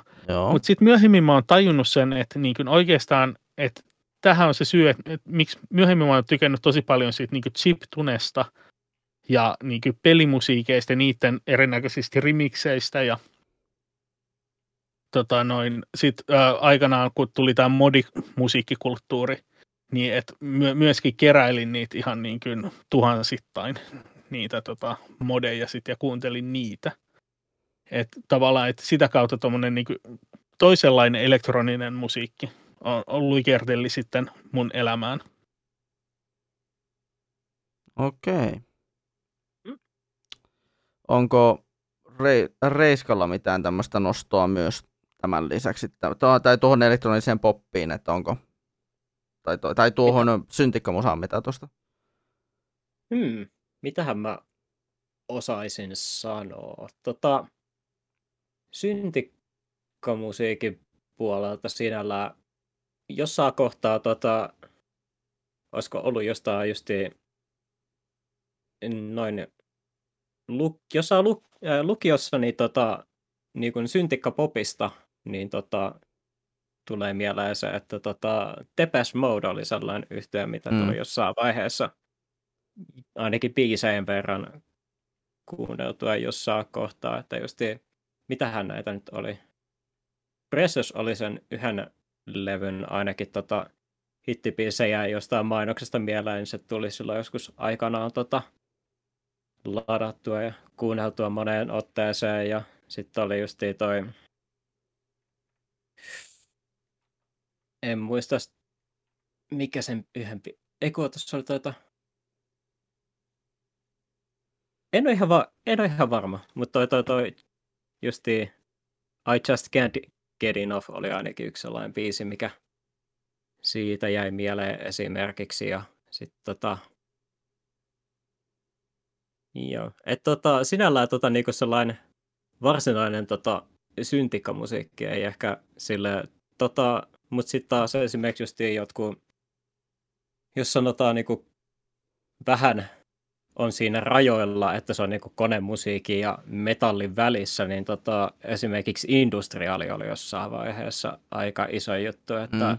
esimerkiksi justiin Skinny Papi oli sellainen bändi esimerkiksi, mitä tuli aika paljon kuunneltua, ja Ministeri oli jossain vaiheessa kanssa. Joo. Itselläkin. Itsellä itse asiassa ei ollut koskaan sitä niin ns.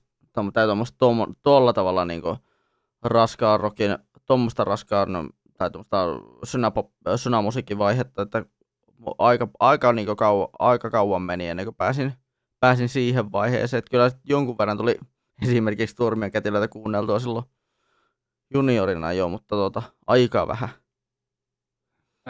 Turmio Kätilöt on ollut itse asiassa itselläni sellainen bändi, mikä on kanssa, mitä on fanittanut ihan silloin sieltä. Veikkaan sitten varmaan ala-asteen lopusta. Silloin kun se ensimmäinen, ihan ensimmäinen levy, se Hoitovirhe tuli. Joo. Ja sitten tota, ää, silloin tuli kuunneltu.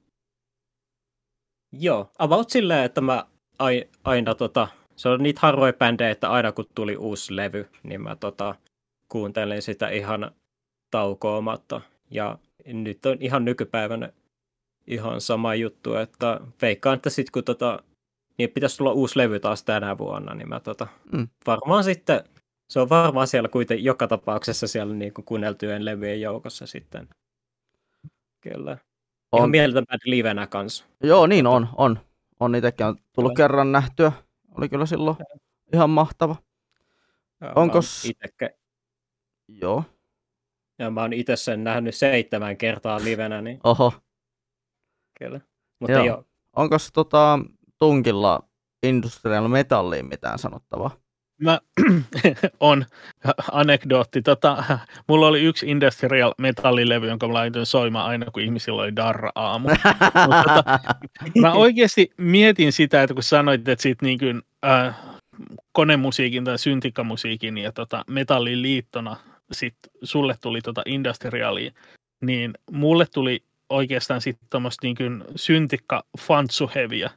Että kun kuulin joskus jostain top-lista-ohjelmasta radiosta kuitenkin autossa, ekan kerran Elven Pathin Nightwishilta, niin kyllä se tota, iski kuin metrinen halko ja sopi hyvin siihen niin kuin elämänvaiheeseen just se heidän levy. Mm. Ja niin kuin sä sanoit, että et harvassa on ne artistit, joilta ostaa eka, niin kuin joka levyn ja kuuntelee niitä melkein puhki, niin mun pitää kyllä tunnustaa, että Nightwish on näistä artisteista kyllä semmoinen, joka itsellä on ollut, jota on fanittanut niin kuin kaikkien niiden vaiheiden läpi. Joo. Joo. Et, et vissiin, ei, ei kun niin siis, siis sillä, että tykkäät vissiin yhä tästä niin kuin nykyisestäkin kokoonpanosta. Joo, mä itse asiassa vähiten tykkäsin tästä Olssonista, mutta tota, kaksi muuta laulajaa oikein hyvä. Ja mun mm. mielestä tota noin... Uh, Floriansen oli oikein hyvä valinta tota, noin, korvaamaan sitä solistin roolia siinä. Joskin jos kuuntelee niitä levyjä, niin Tarja laulaa vähän niin kuin A ja, tota, ja Janssen laulaa sille E. Ja se on, tuo semmoisen erilaisen niin kuin presenssin siihen tota, noin, mukaan, mutta joo. Ää, jos vielä tota, silleen, mm-hmm. että mä oon miettinyt sitä, että kun Tuomas on mua joitain vuosia vanhempi, niin sitten ne levyt on tullut tosi hyvin tota noin, aina niin kuin omaan elämäntilanteeseen sopien. Niin just toi niiden ekat levyt, jotka on tuommoista ihme puolifantsu-kirjallisuusviitteitä, Joo. niin sopi siihen, kun itse oli, oli niin erilainen nuori, luuli olevansa koulussa. Ja sitten taas kun sieltä tuli se erolevy, niin sitten se sattui oman elämän vaiheeseen niin kuin samanlaisiin kohtiin. Ja sitten kun se on kypsynyt nyt tässä ajan kanssa, niin itsekin on kypsynyt kuuntelemaan ja sen takia se uppoo melkein nyt jopa paremmin ne myöhäisemmät levyt kuin ne ihan ensimmäiset. Joo, itsekin näitä. Itse on tässä nyt tässä niin kuin aikuisella enemmän niin kuin ryhdistäytynyt, varsinkin suomalaisen rokin saralle. Mutta siitä sitten, siitä sitten kyllä sinnempänä. Tota, oliko Reskalla, Reska vissiin nostikin tuossa jo aiemminkin noita tuon, noita niin poppibiisejä tai, tai noita industriaali sun muuta tuossa aiemminkin. Vai nostiko? I, joo, nostin. Et sit, ja sitten tota, oikeastaan mulla oli about siinä, se oli niinku, tota, semmoista, mitä niinku, tuli lukiossa aika joo. paljon kuunneltua. Siinä on, tot, siinä on itse asiassa yksi vä, vaihe vielä välissä siinä. No tota, mitäs? Sillä, että tosiaan jos ala-asteelta kun siirryttiin sitten yläasteelle, niin tota, jossain vaiheessa sit, tota, löysi... Tota, itsensä sitten kuuntelemassa sitten vielä, kun oli just ensikosketus alasta tullut tehtyä metallimusiikkia, niin siitä sitten totta kai tuli sitten siirryttyä sitten vielä niinku raskaampaan, eli sitten tota, ensimmäisen niinku tota generenään tuli sitten mukaan tota, ää, semmoinen genre kuin grindcore, ja mikä on vähän niinku tota, yhdistelmä niinku tota, H C-punkkia ja death-metallia. Että tota, semmoiset de- biisit, missä niinku tota, taottiin niinku, trumpu- niinku rumpuja ihan saatanan nopeasti. Oli sellaisia... Kunnon tykittely. Kyllä, oli sellaisia, mitkä hirveästi miellytti silloin aikanaan, niin se tuli sen par... Tai, niinku sen... tai siihen niinku genreeseen bändi, joka mut esitteli, niin oli justiin tota, sen niminen australialainen cybergrind-yhtye kuin The Berserker. Ah, Berserker. Joo, tuttu itsellekin. Ja, ja, ja ensimmäinen niinku, tota, biisi, mikä niinku, räjäytti ihan tajunnan, niin oli sen, biisin, biisi kuin, sen niminen biisi kuin Forever. Ja en viitsi mennä hirveän tota, yksityiskohtiin, että mistä se biisi kertoo, mutta siinä tota, tehdään hyvin miele- epämiellyttäviä asioita. Mutta siis tota, sitä kautta sit, tota, tuli ylipäänsä sitten, tuli ets, etsittyä sit vähän samantyylisiä, tai niinku samantyylistä musiikkia, että sitten tuli tutuksi sitten myös bändit, kuten vaikka just esimerkiksi death metal-yhtiöt, kuten just Bolt Rover ja Cannibal Corpse, Napalm Death, tällaiset vastaavat. Ja sitten tota, sit oli vähän kans sitten tehty ensikosketuksia myös esimerkiksi justiin black metal-musiikin puolelle, että semmoiset yhtyjät kuten justiin Mayhem ja Burzum ja Dark Throne, Dark Funeral tuli kans silloin yläasteen aikana tutuksi kanssa. Ja, tota, ja myös oikeastaan siihen genreen tota, semmoinen bändi, joka itsellä niinku kaikista isomman vaikutuksen aikanaan teki, oli tietysti tota, siihen aikaan tosi ison suosion noussut yhtyö Dimmu Borgir, että joka sitten silloin aikanaan kanssa miellytti tosi paljon. Mutta tota, jos summaa sen niinku, tota, yläasteen vaiheen musiikissa itsellään, niin oli, se oli hyvin pitkään semmoista, että mä tota, pääasiassa vaan kuuntelin niinku sellaista kaikista äärimmäistä metallimusiikkia, tota, mitä tota, pystyin löytämään, ja kaikki muu oli sitten ihan paskaa. Että, tota, et, tota, esimerkiksi rap-musiikki sitten jäi sit jossain kohtaa ihan kokonaan pois, kunnes mä sitten sen löysin uudestaan sitten vuosia myöhemmin. Että se oli vähän semmoista mm. jännää, vähän sellaista lainausmerkeissä kapinallista aikaa. Joo, tämmöinen yleinen kysymys, että onko nämä, nämä teidänkin kappaleenvalinnat, mitä te olette tässä nyt heittänyt, niin, tai nämä niin kuin yhteenvalinta, onko ne kestänyt vielä tähänkin päivään sitten? Kyllä mä sanoisin, että ainakin itselläni niin tota, about suurmakseen osakseen kaikki musiikki, mitä mä silloin kuunnellut, niin on kuulostanut yhä varsin jees myös tänä päivänä. Joo, mä oon samaa mieltä. Mä mietin, kun te kutsuitte mut tänne, että, kun, ja esititte tämän kysymyksen, että hei, että miten tämä musiikkimako on muuttunut, niin tässä kun on miettinyt, niin on tullut semmoinen fiilis, että ei se oikeastaan muutu, vaan se niinku kerrostuu. Että siellä mm. niinku, että vaikka niinku tulee niitä uusia juttuja, siinä päällimmäisenä on aina joku eri genre tai artisti tai muuta, niin kyllä ne kaikki muut, mitä on kuunnellut ja mistä on digannut aikaisemmin, on edelleen sellaisia, että jos niihin palaa, niin niistä diggaa eniten. No okei, ei ehkä jotkut lasten laulut, mutta se ei ollutkaan niin tässä aiheena. Mm. Kyllä. Joo, no itse on pakko nostaa, nyt kun tuossa on puhuttu tästä niin tavallaan lähelle yläastetta mennään vaiheeseen, niin, niin on nostettava, että et puhutaan nyt vitos, kutos, seitsemän, kahdeksan ja yhdeksän luokista, niin mitä meikällä sen viiden vuoden aikana on ollut, niin lähdin miettimään tätä mun listan kautta, niin siellä on ollut muun muassa se, että kun mä siihen aika vitosluokalla aloin kuluttaa aika paljon musiikki, music televisioniin, musiikkia, niin siellähän tuli paljon rock-ohjelmia ja sun muuta tämmöistä niin rock-musiikkia, niin sitä kautta tuli rock-musiikkiin tutustuttua hyvin paljon ja muuhun, muunkinlaiseen musiikkiin, mutta täällä niin mulla on nostona ehkä ensimmäinen, ensimmäinen kunnollinen musavideo, minkä mä oon kunnolla nähnyt ja kunnolla muistan, niin on Himin Wings of a Butterfly. Eli tota, mm.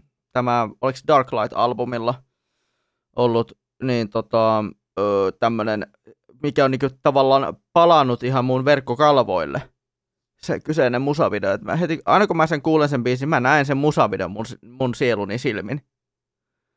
Mm. Et sen halusin nostaa sen takia, mutta sitten kun mä lähden katsomaan niitä muita biisivalintoja, mitä täällä listalla on, täällä on just muistoja muun muassa peliajo, mun silloisilta videopeliajoilta, että siellä on muun muassa Burnout, Burnout kolme Takedownin soundtrackilta niin napattu The, the, the F-Upsin kappale Lazy Generation, mikä toimii sen, kappa- sen pelin tunnuskappaleena tai siis sellaisena introvideobiisinä. Sitten löytyy, löytyy tota, suomalaista, suomalaista kauniimpaa metallimusta, rockmusiikkia, Poets of the Fallin uh, Carnival of Rust, mikä tutustutti mut siihen yhtyeeseen tosi hyvin. Ja vielä tänäkin päivänä erittäin, äh, mak- erittäin kova yhtye. Sitten löytyy Green Dayn, no, sitten löytyy Green Dayn Holiday, mikä, on, mikä, tutust, mikä löytyy sitten niin tästä Tony Hawk's American Wastelandin soundtrackilta. Ja vielä tänäkin päivänä toimiva raita. Kiva, so- kiva soittaa aina, aina silloin tällä, varsinkin aina kun kesä alkaa olla lähellä. Niin toi kappale on, se, se muistuttaa minua aina noista lapsuuden kesistä. Ja ja varsinkin niistä ajoista, kun, kun tuota tutustuu vähän erilaisiin, erilaisiin niin rock-musiikin genreihin. Ja sitten täällä on tämmöinen N S-angstivaihekin löytyy, eli täällä on tuota, oh boy, My Chemical Romance. Et var, varmaan naurattaa ja ajatuksia siitä, että, että My Chemical Romance olen myös mennyt kuuntelemaan, varsinkin täältä Black Parade-albumi, josta sitten myös tämä no, nimi... On... Niin? Mutta siis se, mut Welcome to the Black Parade on mielettömän hyvä biisi kanssa. Se on mielettömän hyvä biisi. Et vielä, vielä tänäkin päivänä, mitä mä, mä oon itse asiassa muutama vuosi sitten kuuntelin sen pitkästä aikaa, Öö, veninkö mä radiolähetystä just samalla te- sillä teemalla, että menin, menin sinne mun yläasteaikoihin ja kaivoin sieltä ne kaikki, kaikki pahimmat tota, angstibiisit, mitä mä kuuntelin silloin pienen si- siihen aikaan, niin sieltä tuli just kaikki My Chemical Romance, sieltä tuli Linkin Parkkikin vastaan uudemman kerran ja sieltä tuli tota, öö, All Time Low ja mitä näitä nyt on, näitä siis näitä N S, että et, it's a mom, it's not a face. Että se joo, mä tiedän tyyppinen lista. Se on, tota, niin. Eikö se ole jännää, että tota, noin voi omassa lähipiirissä jotkut tyypit ja niiden niin kuin, vaiheet tai mielentilat mm. niin kuin, oikeasti pilata niin kuin, biisejä tai artisteja tai jopa kokonaisia generejä. Mm. Vaan sen takia, että sä tykkäsit tyypistä, niin ethän sä nyt voi samaa musaa kuunnella. Joo. Koska mä, mä olin... Tota, mun kaverit oli tota, yläasteella hyvin tommosia, mitä Reiska sanoi, että tosi niin kuin sy- syväänpäähän semmoista äärimmäistä metallia ja sit piti olla niin anti-authority ja niin kuin kaikki oli paskaa ja mä en kestänyt niitä, niin mä otin sit niin kuin oikein niin kuin toisen ääripään, niin sen takia mä nostin tonne koko sit jutusta sit ton uh, Movetronin Romeo ja Julian, joka nyt on semmoinen tyyppi esimerkiksi silleen, niin kuin, silleen suht paskasta tota noin uh, eurodansesta tai mm. niin kuin eurotesnosta, jossa on sitten vielä just semmoista so, sopivasti, niin kuin, ai tytöt ei olekaan enää äklöjä ikään tota, noin, sopi, sopivat sanotuksetkin vielä mm. päälle. Mutta niin silleen tosi hauska, että et se Reiskan lista oli semmoinen, että mä tunnistin valtaosan niistä ja ehkä jopa niin kuin, päässä soi jotain pätkiä niiden biiseistä, mutta sitten en itse päätynyt koskaan kuuntelemaan niitä just sen takia, että mm. se sosiaalinen klikki, joka mun lähipiirissä kuunteli niitä, niin oli sitten semmoinen, johon ei halunnut samaistua. Joo. Joo, itse asiassa oikeastaan, oikeastaan se osasyy näki justi itsellä siihen, minkä takia justi rap-musiikki aika lailla jäi silloin yläasteella kokonaan pois. Oli sitten taas justi sillä, että kun itsellä sattui olemaan äh, pari sellaista koulukiusaajaa, mitkä oli justiin tota, hyvin vahvasti niin kuin rap-musiikkiin tota, tota, kallellaan, niin tota, kyllä se oli, se oli sitten vähän sillä, että tuli justiin kanssa aika paljon assosioitua sitä justiin sen musagenre sitten heidän kauttaan, niin vähän sitten justiin, niin, niin silloin si, niin siihen aikaan ei sitä oikein pystynyt sillä kuuntelemaan, että joo. Pakko vielä nostaa, tosi tuli myös siinä kutos seitsemäs-kuutosluokalla oikeastaan tuli myös tämä, ää, kun on Children, Children of Bodomkin tuli tutustuttua siihen, niin tuli tämä Are You Dead Yet-levy tuli erittäin, ja Are You Dead Yet ja erityisesti, erityisesti sen levyn kappale Living Dead Beat tuli erittäin, erittäin tutuksi, ää, niin myös sekä mä luokan, luokan poikien keskuudessa, mutta myös sitten niin kuin, myös siinä niin kuin, kokonaisuutena ajatellen.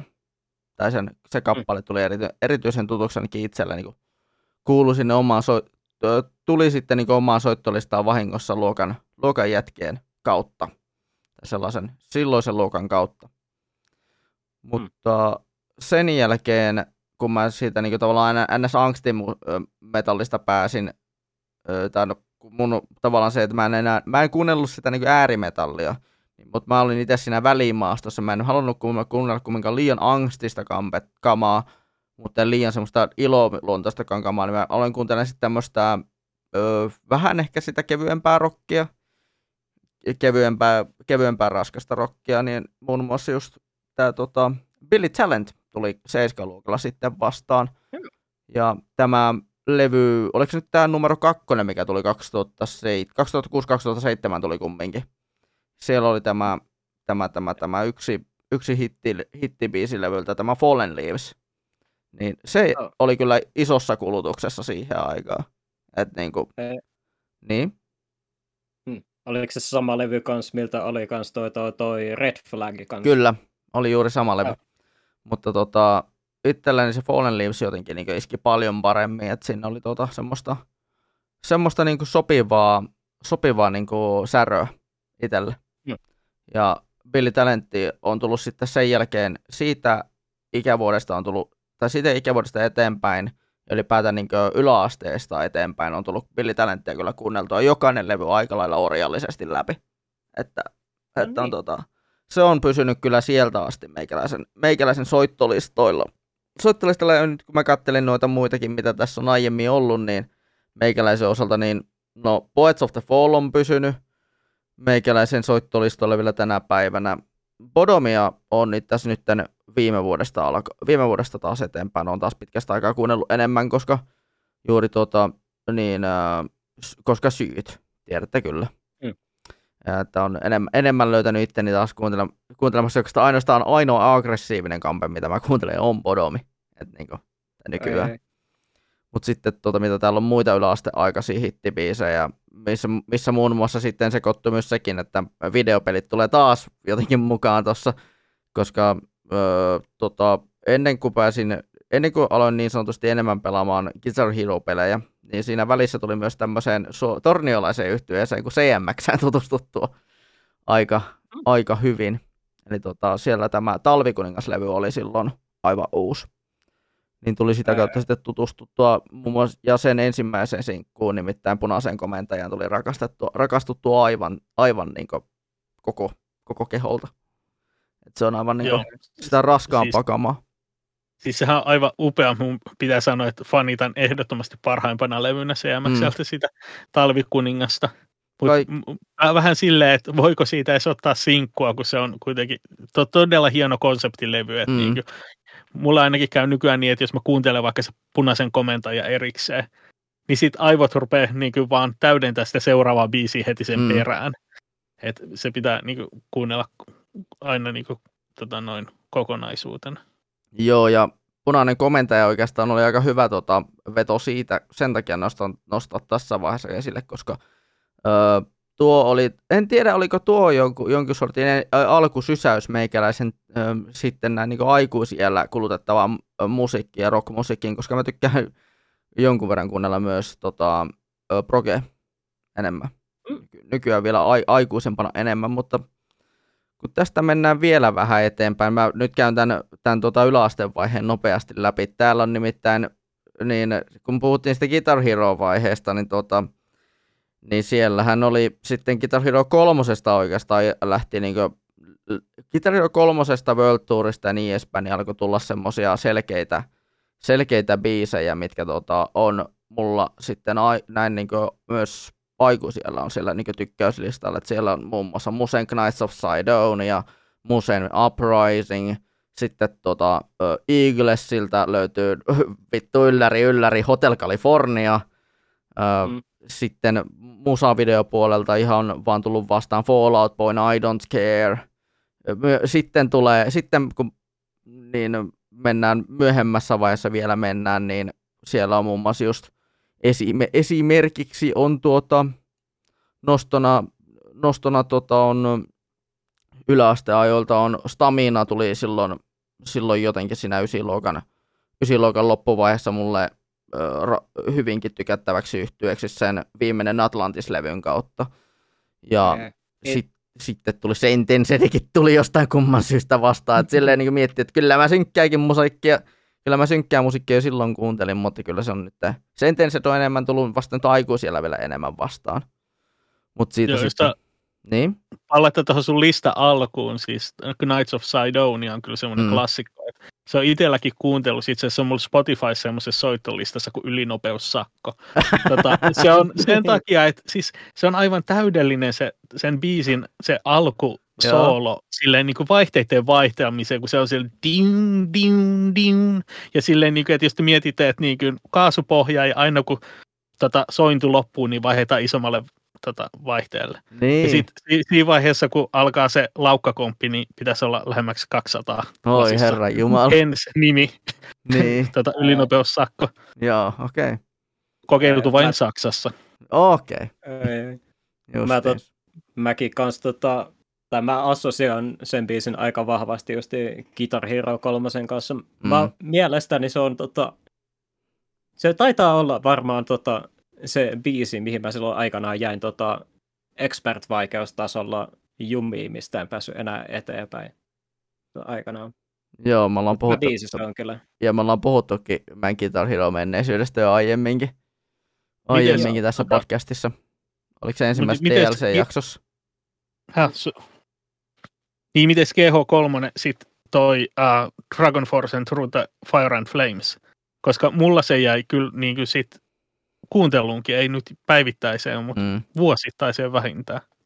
Joo. Joo, itse asiassa oli hauska silleen justi, että Guitar Hero oli itsellä oikeastaan se, mikä tota, about niinku periaatteessa rikko sen mun tota, pelkkää äärimetallia vaiheen, että sen kautta päädyin sitten taas vähän niinku monipuolistamaan taas uudestaan tota, meikäläisen musiikkimakua, ja yksi artisteista, mitä oikeastaan tuli aika aktiivisesti kuunneltua, oli justiin Dragon Force, että tota, ää, tietysti tota, pelissä mä nyt en päässyt tota, mediumia vaikeammalla vaikeustasolla sitä biisiä läpi, mutta tota, mut sitten taas justiin biisi itsessään tuli aika paljon kuunneltua, ja sitten sitä se levyä, millä se biisi oli, tuli kuunneltua kans jonkin verran aika paljon. Siellä oli it, muistaakseni tota, aika muutamiakin ihan jees biisejä, kuten Fear mm. of the Storm ja oliko se Operation Ground and Bound, taisi olla yhden biisin no. nimi. Ja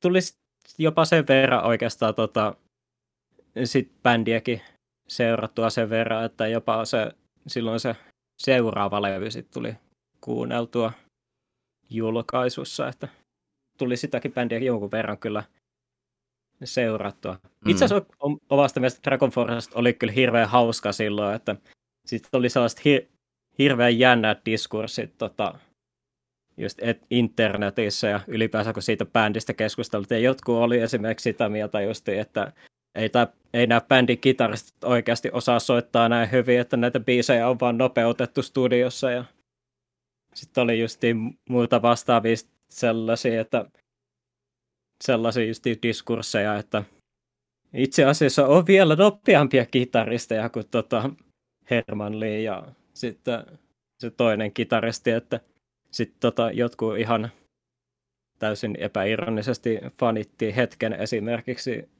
Nitroa ja Michelangelo Battiota. Yeah. Jotka, sit, jotka taas sitten on sillä, että mäkin kuuntelin aikanaan, mutta sitten taas Nitro on ehkä sellainen niinku artisti, mitä katsoo niinku nykypäivänä, että se on vaan omasta mielestä niin kamalaa hair-metallia, että ei vaan pysty enää kuuntelemaan.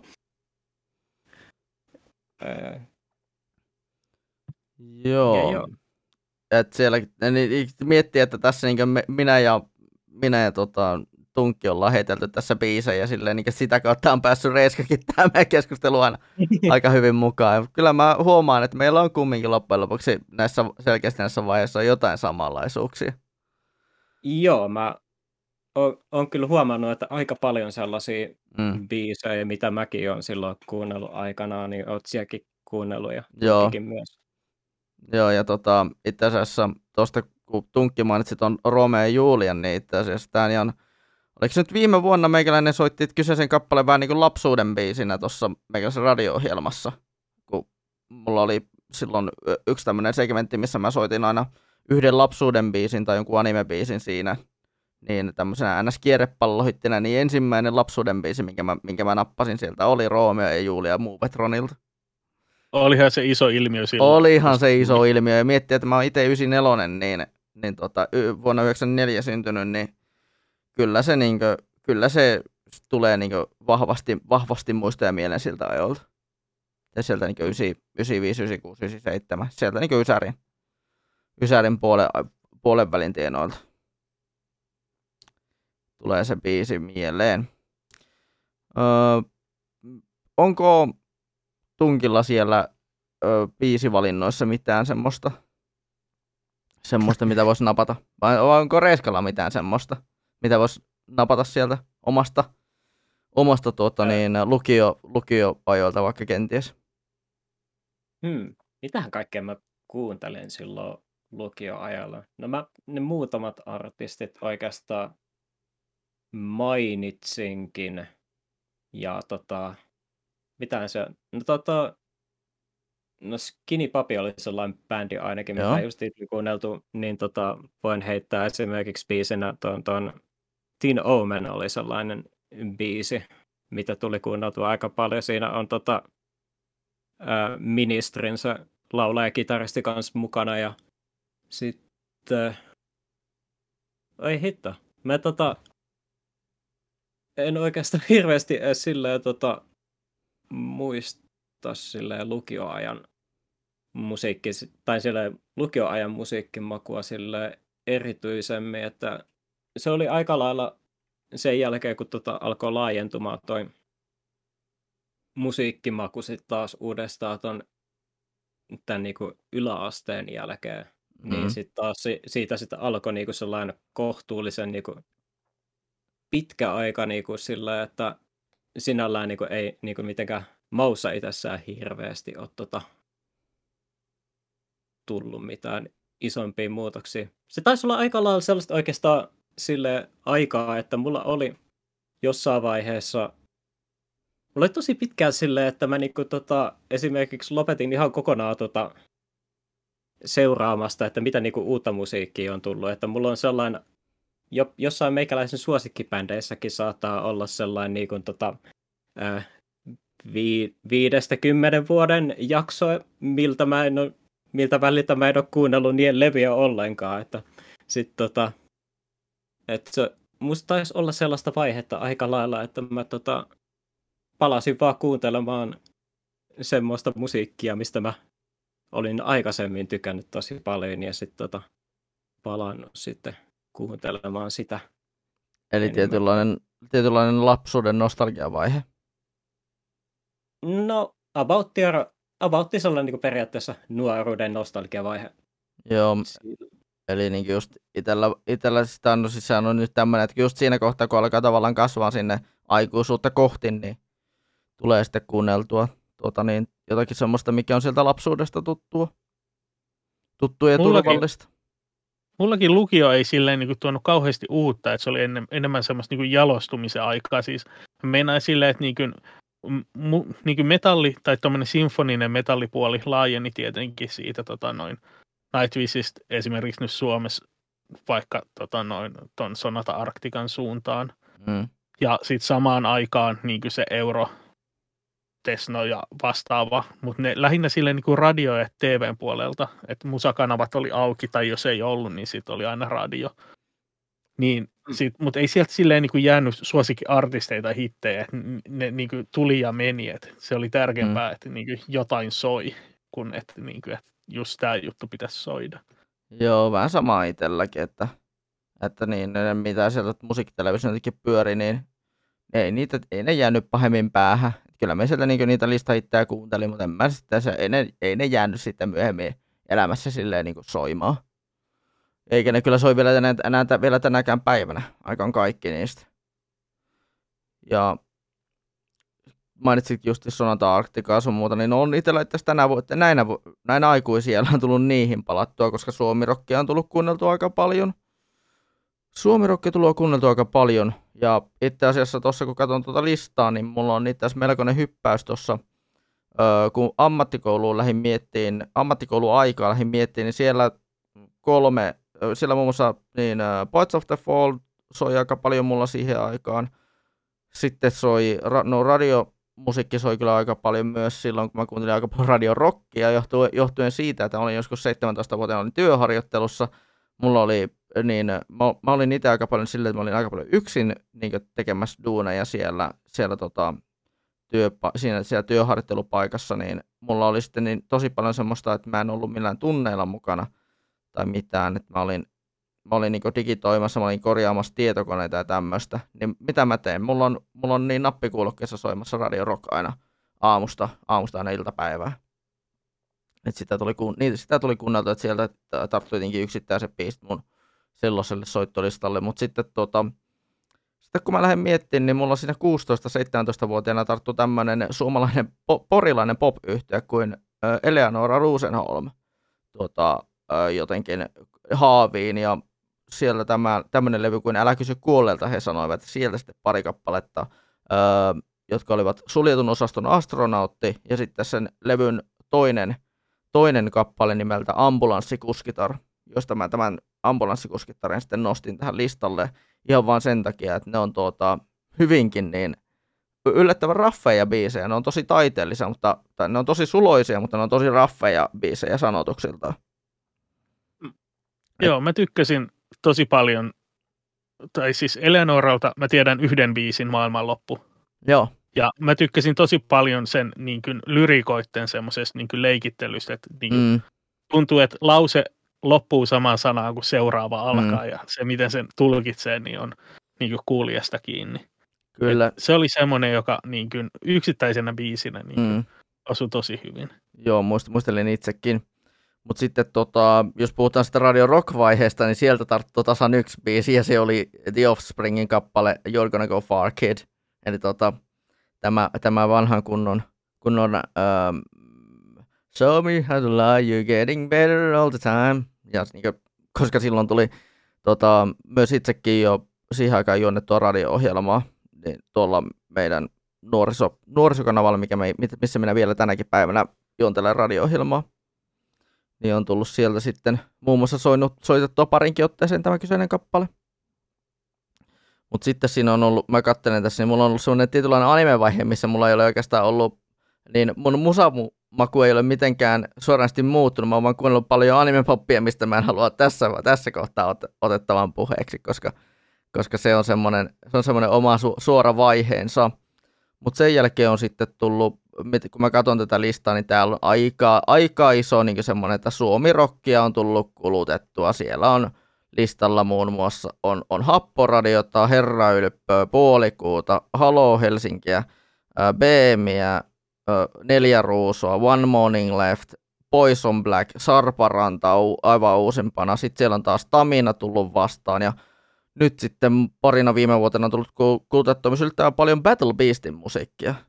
Että tuo uusinkin levy Circus of Doom, mikä tuli tässä ihan pari viikkoa sitten, niin iski, iski enemmän kuin tuhat volttia.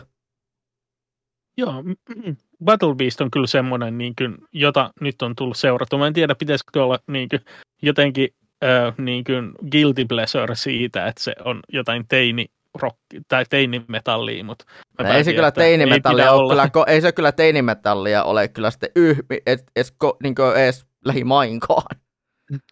Mä sanon ihan suoraan. Joo. No hyvä, ei tarvitse siis. Ei tarvi hävetä. Ehkä se on vähän sellainen... Niin kuin...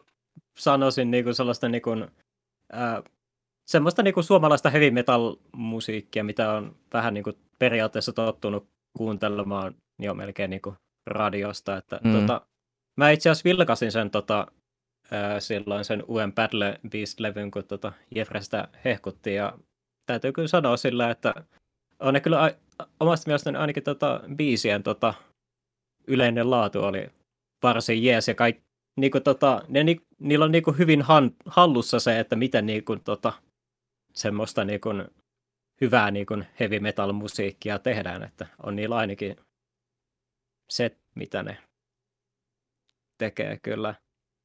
Mm. Vaikka, siinä, vaikka sinällä ehkä ei varsinaisesti on niinku omassa niinku kuuntelussa tota, erityisen paljon, mutta pystyn tunnistamaan kuitenkin, että on ne ainakin taitavia taitavia tota, biisin tekijöitä kyllä. Joo. Onko tota, niin no joo, no mitä itse nyt tuosta katsonut omaa listaa, mä oon sillä, että no sellainen on minun musiikkimaku nykyään. Ja että se on niin aika lailla, jal- kuten tota, Tunkki tuossa sanoikin, niin, niin tota, että se on jalostunut ja se on laajentunut mm. aika hyvinkin. Vaikka mä suomalaista musiikkia nyt nykyään pääosin kuuntelenkin, niin silti se on jotenkin, silti sinne tulee niitä jalostumisia sieltä niin kuin lapsuudesta ja, ja lapsuudesta ja nuoruudesta. Joo. Mutta mitäs, onko sulla mitään nostoja, mitä tuolta listalta, mitä haluat vielä erityisesti painottaa? Tietenkin, sinne tulo, tietenkin me tämä lista tullaan julkaisemaan sellaisillakin biiseillä, mitä me ei mainittu tässä, mutta, tuota, mutta, niin, mutta tuota, sille tulee niin kuin yleisesti Onko mitään nostoja erityisiä? Joo, no mä voisin ehkä nopeasti, nopeasti mm. vetää tota noin. Ähm, mä oon ehkä pari vuotta sua vanhempi, tai mm. teitä vanhempi. Joo. Niin tota, mä vielä toin tuohon tuon mun niinku yliopistoajan, jossa ehkä niinku kolme semmoista trendiä. Yksi oli se, että mä huomasin, että mun ei kannata valita biisejä bileisiin. Ei, mm. ei tota noin, so, sovi sit siihen niin kuin luomaan biletunnelmaa, mutta aika paljon sitten ne, jotka valitsi, valitsi tämmöistä niin kuin suomenkielistä, no onkohan akustinen poppi ehkä väärä sana, mutta siis esimerkiksi Ultrabraa, Scandinavian Music Group, Kerkko Koskisen kollektiivi, yeah. niin kuin jatkumoa, ja sitten P M M P:tä ja muuta tällaista, joka soi silloin kyllä niin kuin tosi paljon, ja monet niin kuin biisit sieltä on jäänyt mukaan, mu- mukaan niin sen takia mä oon niitä tohon sitten nostanutkin, ja sitten toinen ilmiö oli tämmöinen, että niin kuin siinä ehkä kaksituhattaneljä kaksituhattaviisi niin rupesin seuraa euroviisuja. Ja onhan ne ihan täyttä läppää, on. Ja etenkin siihen aikaan. Mutta on, on ne nyt, muutamat niistä oli kieltämättä semmoisia, että niissä on sopiva groovi tai energia tai jotain muuta. Että ihan mielellään kuuntelee. Esimerkiksi toi Je ne sais quoi, joka on Islanti, mikä se on, kaksituhattakymmenen kun se oli. Mm. Niin on semmoista niin kuin siellä, niin kuin hy, hyvin energistä ja vähän erilaista kuin se radiosoittokama. Joo. Et niin kuin siinä si, mielessä kiinnostavaa. Ja viimeisenä semmoinen, että tiedätte YouTube- tai Spotify-bileet, missä vähän humalaiset ihmiset on kaikki se yhden koneen ääressä, missä on kaiuttimet ja on sille, ei kun kuunnellaan tämä, ei sun pitää kuunnella tämä. Niin sieltä mä kuulin sitten ekan kerran Juna Turkuun, jonka on laittanut tonne, joka oikeastaan oli se lähtölaukaus silleen, että miksi mä kiinnostuin tämmöisestä niin jutusta, koska se ei ole se biisi, vaan se oli se ilme niillä kaikilla siinä bileissä olleilla, jotka oli silleen, että mitä mä just kuulin. Ja niin kuin, se, se fiilis on se, joka on oikeasti ollut sit, niin kuin, sen mun podcastin niin kuin, mot- motivaattorina. Ja et, niin kuin, ha- haluan tuoda sitä ja jakaa tätä niin kuin, on se kuitenkin pohjimmiltaan tosi hyvä ja niin kuin, positiivinen mm. niin kuin, juttu. Joo, vähän sama kuin itsellä tuon mun oman radio-ohjelman kanssa, että mä haluan tuoda i- porukalle ilmi semmoista, että mitä, mitä niin kuin kummallisuuksia minä kuuntelen aina välillä, mutta myös sitten semmoisia, että mitä niin kuin pystyisi muutkin ehkä kuuntelemaan. Että mulla on kumminkin aina se tietynlainen vaikeus aina valita, va- vaikeus valita niitä niinku semmosia, semmosia, että mitä mä just kuulin, tyyppisiä biisejä. Tai just, just, tuota, just tuota samaa niinku agendaa mä oon ite ajanut, ajanut aina tuolla tota, mun radio-ohjelmassa. Joo, se kuulostaa kyllä tosi hyvältä. Siis se, se radio-ohjelma, kuuntelin sitä vähän ja joo. Niin toi asenne. Joo, ja onks tota Reiskalla mitään niinku semmoista, miten, miten sä voisit tuoda niinku omasta vielä niin kuin tähän päivään, kun mennään, mennään suunnataan. Joo, mä voisin tota, tietysti tota, mainita just esimerkiksi tässä.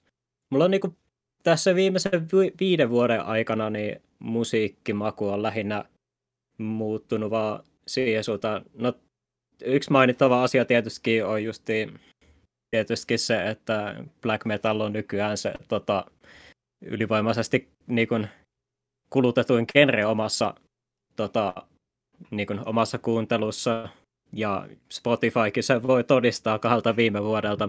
Ja tota, sille yksittäisenä syynä on about justiin ää, sen niminen yhtye kuin Death Heaven, ja tota, sen niminen levy kuin Sunbather. Se oli vaan sellainen niin kuin artisti, mikä niin kuin tuli vaan randomisti löydetty ihan vaan sitä kautta, että tota, ää, kattelin niin kuin, tota, jotain PewDiePien PubG-striimiä silloin aikanaan, ja hän laittoi sitten tota, striimissä Sunbatherin hänen taukonsa ajaksi tota, soimaan, ja mä olin vaan sillä, että hei, tää biisihän on helvetin hyvä, ja siitä se sitten vähän eskaloitu siihen, ja sitten tota, ylipäänsä on vähän tällainen, niin kuin, että etenkin on, kun on tullut justiin seurattu esimerkiksi YouTube-kanavia, kuten esimerkiksi Needle Droppi, on ollut Joo. semmoinen, mitä olen kattonut aika aktiivisesti, ja se hänen kauttaan on tullut kaikenlaista erilaista musiikkia sitten esille, että esimerkiksi tota, hyperpoppi on esimerkiksi semmoinen genre, mistä mä oon tykkäillyt viime aikoina tosi paljon, esimerkiksi just sata Gexistä ja Dorian Electrasta, ja itse asiassa tota, ylipäänsä se, että mä oon popmusiikkia alkanut kuuntelemaan vähän enemmän, juontaa vähän juurensa. Vuoteen kaksituhattakuusitoista oltiin kaverin kanssa tota, Tokiossa, ja mä tota, päädyin ostamaan sitten, tai mä lupasin hänelle Twitter-tutulle aikana, että mä toisin hänelle jotain tuliaisia, ja mä tota, yhdestä sitten öö, liikkeestä ostin sitten tota, Love Livein niin kuin, tota, tämmöisen kokoelmalevyn, eli sen justi iloryhmän Yousin kokoelman. Ja tota, sitten lopujen lopuksi päätyikin sit siihen, että tota, mä sitten loppujen lopuksi päätynyt antamaakaan ikinä niitä tuliaisia, että ne jäi vaan sit, se levy sit jäi niinku meikäläisen tota, niinku omaa kuuntelua autosta aina matkalla töihin, niin se oli sit, se lopulta sit päätyi silleen, että mä, se oli ainut niinku periaatteessa levy, mitä mä kuuntelin autossa, autossa about vuoden ajan, niin sit, se vähän niinku räjäytti sen niinku, ää, innostuksen niinku mm. popmusiikkiin. Ja mitähän yksi tietysti hauska sitten on kans, että tuli löydettyä muutamaa vuotta sitten, niin tota, vielä raskaampi musiikkityyli kuin mikään metalligenre, ja se on, tota, löysin sitten jossain kohtaa itseni kuuntelemasta sen nimistä konemusan genreä kuin noise.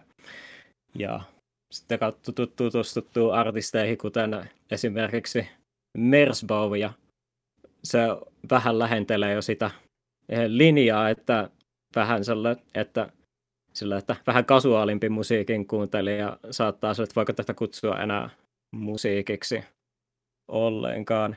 Että tota, et se on ollut vähän sellainen niin pe- tietynlainen kuriositeetti. Ja ylipäänsä tota, mä oon tässä viime aikoina aika paljon pyrkinyt laajentamaan tällaisia vähän niin, hieman erikoisempia ja vähän kokeellisempia genereihin, kuten just esimerkiksi post-rockia, post-metallia, sygeisiä, mitä kaikki näitä nyt on. Ja jos mun pitäisi joku bändi mainita, mikä siihen on ehkä tota, silloin tota, löytänyt inspiraation siihen, niin on semmoinen japanilainen yhtye nimeltä Boris, joka oh. tota, joo, että heidän, heidän tota, esimerkiksi semmoiset levyt kuten Flawed, mikä on mestariteos, sellainen instrumentaal, instrumentaallevy, mikä niinku kertoo niinku tota tulvan, tulvasta, siitä tulvan alusta ihan siihen, että se tulva menee ohi. Se on ihan mieletön levy. Justi esimerkiksi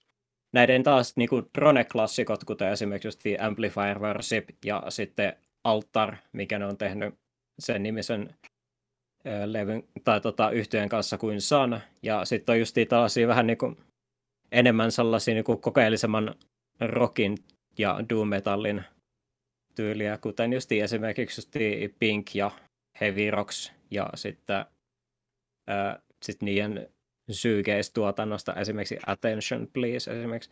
Niin se on ollut sellainen, kun ne on vähän sellainen niin kuin artisti, joka tota, tykkää niin kuin kokeilla asioita, ja ne ei niin kuin ole rajoittanut itseänsä siihen genereen silleen, niin sitä kautta on niin kuin saanut niin kuin omaa maa musiikkimakua vielä silleen huomattavasti avoimemmaksi kanssa, että tota, sitten on sitten taas ollut aika paljon innostusta sitten vielä lähteä tutkimaan tätä musiikkigenreen rajoja vielä lisää.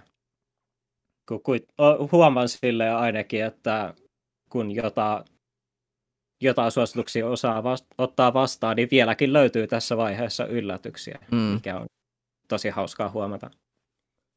Joo, on itsekin. Itsekin kyllä samasta, että mielellään otan aina, aina uusia, uusia tota, suosituksia vastaan itsekin. Mutta tota, mitenkä tämän nyt voisi paketoida tämän meidän musakeskustelun on sille, että, että tota, jos mietitään tätä meidän soittolistaa, mikä ollaan rakennettu tässä tämän kästin aikana, niin, niin tota, kestääkö nämä biisit tota, sitten mahdollisesti tulevaisuudessa, mutta myös sitten ne mitkä biisit, mitkä me ollaan sieltä niin kuin a- aikanaankin jo valittu, mitä me ollaan sieltä lapsuudestakin valittu tähän listalle, niin että vaikka sieltä menneisyydestä tähän päivään, niin onko teidän mielestä ne biisit niin tota, kestänyt aikaa? Kaikki ne biisivalinnat. Joo, kyllä ainakin mitä itse on tässä maininnut ja mitä työkin olette tässä maininnut erilaisia biisejä, niin kyllä ne ehdottomasti on omasta mielestäni ollut. On yhä sellaisia biisejä, mitkä tota, on tosi hyviä vielä tänä päivänäkin. Mm. Entä tota, Tunkki? Mä, mä oon kontroversaali ja sanon ei. Tota, kyllä ne oikeasti valtaosin on, ja erityisesti semmoiset biisit, jotka niin kuin seisoo musiikillisilla ansioillaan. Mutta jos me mietitään nyt vaikka sitä Elven Pathia, joka on silleen niin kuin kengennauhabudjetilla tehty, silleen, mm. niin eihän se niin kuin ole lähellekään, vaikka siellä on kaikki ne osa-alueet, mitä Nightwishin my- myöhemmissä levyissä on, niin eihän se niin kuin musiikillisesti tai äänimaailmalta kauhean niin kuin mielenkiintoinen siinä mielessä on, mutta siinä nyt on se henkilökohtainen nostalgialataus mukana. Mm. Ja kyllä mä itsekin, kun katselen omaa, omia biisivalintoja, niin, niin, niin kyllä mä sanon, että aika hyvin se on mulla alkanut se jalostuminen ja sitten se, että kyllä ne kestää. No, kyllä mä sillä vähän niin kuin blokkasinkin, että kyllä niiden on vähän niin kuin kestettävä ajaa hammasta. Että ei ole oikeastaan yhtään biisiä tuolla onossa omissa valinnoista, mitä mä en, en, mitä mä en tota, kuuntelisi tänä päivänä. Että niin kuin kaikki biisit, mitä mä tuolla, tuohon valitsin, niin kuuntelen tänä päivänä vielä, vielä tänäkin päivänä. Että ei ole, ei ole ainakaan ollut itsellä niistä biisivalinnoissa semmoista biisiä, mikä, mikä silleen hävettäisi. No joo, se on kyllä ihan totta, paitsi ehkä nyt toi Romeo ja Julia, joka myöskään ei tu- tuotantoarvojen takia kestä aikaa, mutta... Totta. No se on, se on kyllä totta. On kyllä, kyllä siellä... Okei, niin? Okei, voisin mä kyllä sen verran ottaa ehkä takaisin, että kun mainitsin silloin aikanaan ala-asteella, kun esimerkiksi Pikku G:tä, niin kyllä Pikku G on ehkä vähän sellainen...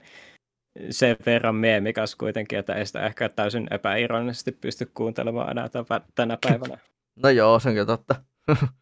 Että on, on kyllä itsellekin sanottava, sanottava että tommosta, tommosta settiä. Ei, ei kyllä, ite, ei, ei kyllä niin oikeasti epäironisesti ei tulisi kyllä kuunneltua, että itsekin sen takia välillä, välillä meemisyistä soittelen radiossa Pikku G:tä. Ehkä se on vähän sellainen, niin kuin sanoisin, että varmaan, että että se oli, se oli niinku se, vähän sellainen niinku tietynlaisen sen aikansa juttu, kun oli Joo. just sen tietyn ikäinen. Että sitten taas se, ehkä se vähän silleen, että kun on tullut vähän vanhemmaksi, niin se sa, ei pysty enää niinku sillä samalla tavalla enää samaistumaan siihen. Joo, Joo siellä, joo. Joo, ja sitten... Mm. Mulla, mä vaan silleen, mm, mm, mm. Ei, mä, vaan voi, mä en vaan saa enää yhtään sanaa niin suusta enää tämän, tämän keskustelun myötä. Koska, koska mä, mä, mä, mä oon koen, että mä oon sanonut, sana, saanut sano, sanottavani sanottua. Hmm. Että tota, mä oon sitä mieltä, että biisit, kesti, biisit joko kestää tai ei kestä aikaa. Että se on niinku, kyllä niitä, kyllä niitä kuuntelee, mutta, kyllä niitä, mutta onko se sitten hyvässä vai, hyvässä vai pahassa, niin on sitten oma asiansa. Ja itse asiassa kun tuota Reiska... mainitsit on Loveliven, niin mullahan oli itse asiassa siinä, kun mulla, mä sitä anime-musiikkia kuuntelin, niin samaan aikaanhan meikäläinenhän, meikäläinen, tota, kun katteli idolianimeja oikeastaan, en tiedä, saattoi saatto tulla sama, fi, sama tilanne, että meikäläinenkin alkoi kuuntelemaan enemmän kevyempää musiikkia just sen takia, kun mä katsoin idolianimeä nimeltä Aikatsu, minkä, missä oli tämmöistä vähän kevyempääkin, kevyempääkin biisiä paljon luvassa, mikä ei ollut ihan täyttä, täydellistä tämmöistä japanipoppia. Mm. Että kyllä, siinä, kyllä siinäkin, niin kuin, kyllä, kyllä mä uskon, että siinä on saattanut olla tietenkin tietynlainen semmoinen, tietynlainen semmoinen vaikutus tähän meikäläisen nykyiseen musiikkimakuun. Mutta ei, meillä varmaan oikeastaan muuta tästä, tästä tuota meidän musiikkikeskustelusta varmaan tulee. Että... Öö, tietenkin se, mitä me ehkä niin kuin loppupäässä muistan aina sanoa, on se, että niin meidän, meidän somet löytynee, löytynee tämän podcastin kuvauksesta link, linktr.ee kautta Media Melankolia, jos minä, muistan, jos minä muistan se oikein sen linkin. Ja sitten, tuota, ö, sitten tietenkin Tunkin setteihin tulee linkit sinne tuota, tämän, blogi, tämän, postauk- tai tämän tuota, podcastin jakson tota, blogipostaukseen, että sinne kannattaa ihmeessä käydä vilkaiseen nämä, nämä tota, Tunkin setit ovat ovat tota, viihdyttävää, viihdyttävää settiä.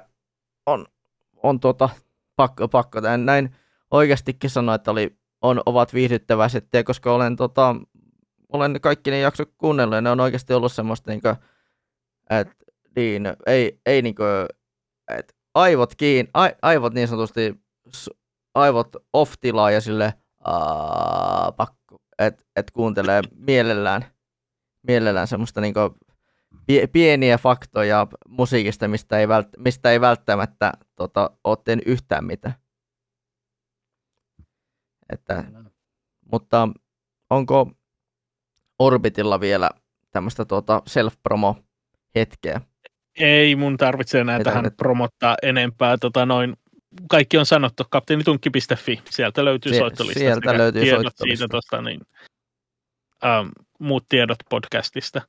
Okay. Mutta hei, mun pitää sanoa, että kiitos, että Joo. pääsin tänne tota, vieraaksi. Tämä on ollut Joo. tosi hauska keskustelu, noin niin kuin kerrankin hyvästä musiikista Joo. mikrofonin ääressä. Joo, ja kyllä kiitän, kiitän tuota myös meidänkin puolesta, että pääsit mukaan. Tämä oli itsellekin tosi niin, on vaihteeksi oikeasti tyhjä olo, niin että välillä, välillä on ollut semmoisia niin podcast-jaksojakin, jopa tätäkin podcastia vetäessä, että on ollut semmoinen, että jää, jotakin on jäänyt sanomatta, että jäänyt kaihertaa. Niin nyt tuntuu sitten niin tosi tyhjältä, että tota, ei, ei tuota niin, löydy mitään sanottavaa enää. Mä oon ihan, okay. mit, mistä, mitä mulla on enää sanottavaa tästä aiheesta? Entä miten Reiska, miltä, millä fiiliksillä olet tota, tämän jakson jälkeen? Ai ai. No Tunkille totta kai pitää sanoa, että kiitos, että tulit meille vieraaksi. Mm. On ollut tosi mukava keskustella tää pari tuntia tässä. Mm. On ollut mukava tutustua vähän eri tavalla, että ei pelkästään podcastin muodossa, mutta myös e- niin tälle, tälle keskustelukin muodossa. Joo, ei, ei siis hetkinen siis, ei kun, ei me... joo siis joo, podcastin muodosta, mutta niin, että me voidaan jutella interaktiivisesti niin, me... keskenämme. Näin, niin. Mutta siis, no tiedätte kyllä. Hmm. Mutta minut löytää tota niin, Twitteristä at jefutusdangotus, Reiska löytää at reiska seitsemän, sitten tota, kapteeni Tunkin löytää, kapteeni Tunkin esittää löytyy Facebookista, mutta myös löytää täältä Täältä niin, ä, eri podcast-alustoista, kuten meidänkin tämän podcastin löytyy eri pod- podcast-alustoista, on, on, on Spotify, on SoundCloud, mitä niitä näitä muuta onkaan. Niitä on paljon. Et, ja. Et joo. Mutta, tota, ei kai meillä oikeastaan muuta. Jep. Että kiitoks, kiitoksia kun kuuntelitte ja kiitoksia Tunkki, että pääsit meidän kanssa juttelemaan tähän ja ja ja ja me kuulostellaan sitten maaliskuussa. Pahoittelen tämän Jeps. tätä tota, loppujuonnon pidentämistä. Palautte, palautteet saa laittaa tänne tota, niin, tämän, tämän tota, jakson kommenttilootaan joko Instagramissa, Twitterissä tai sitten tota, tuolla, tuolla tota, niin, sinne blogiin, joka löytyy osoitteesta siniristijotakot piste com. Mutta se on meidän kaikkien kolmen puolesta. Moi! Moi! Moi!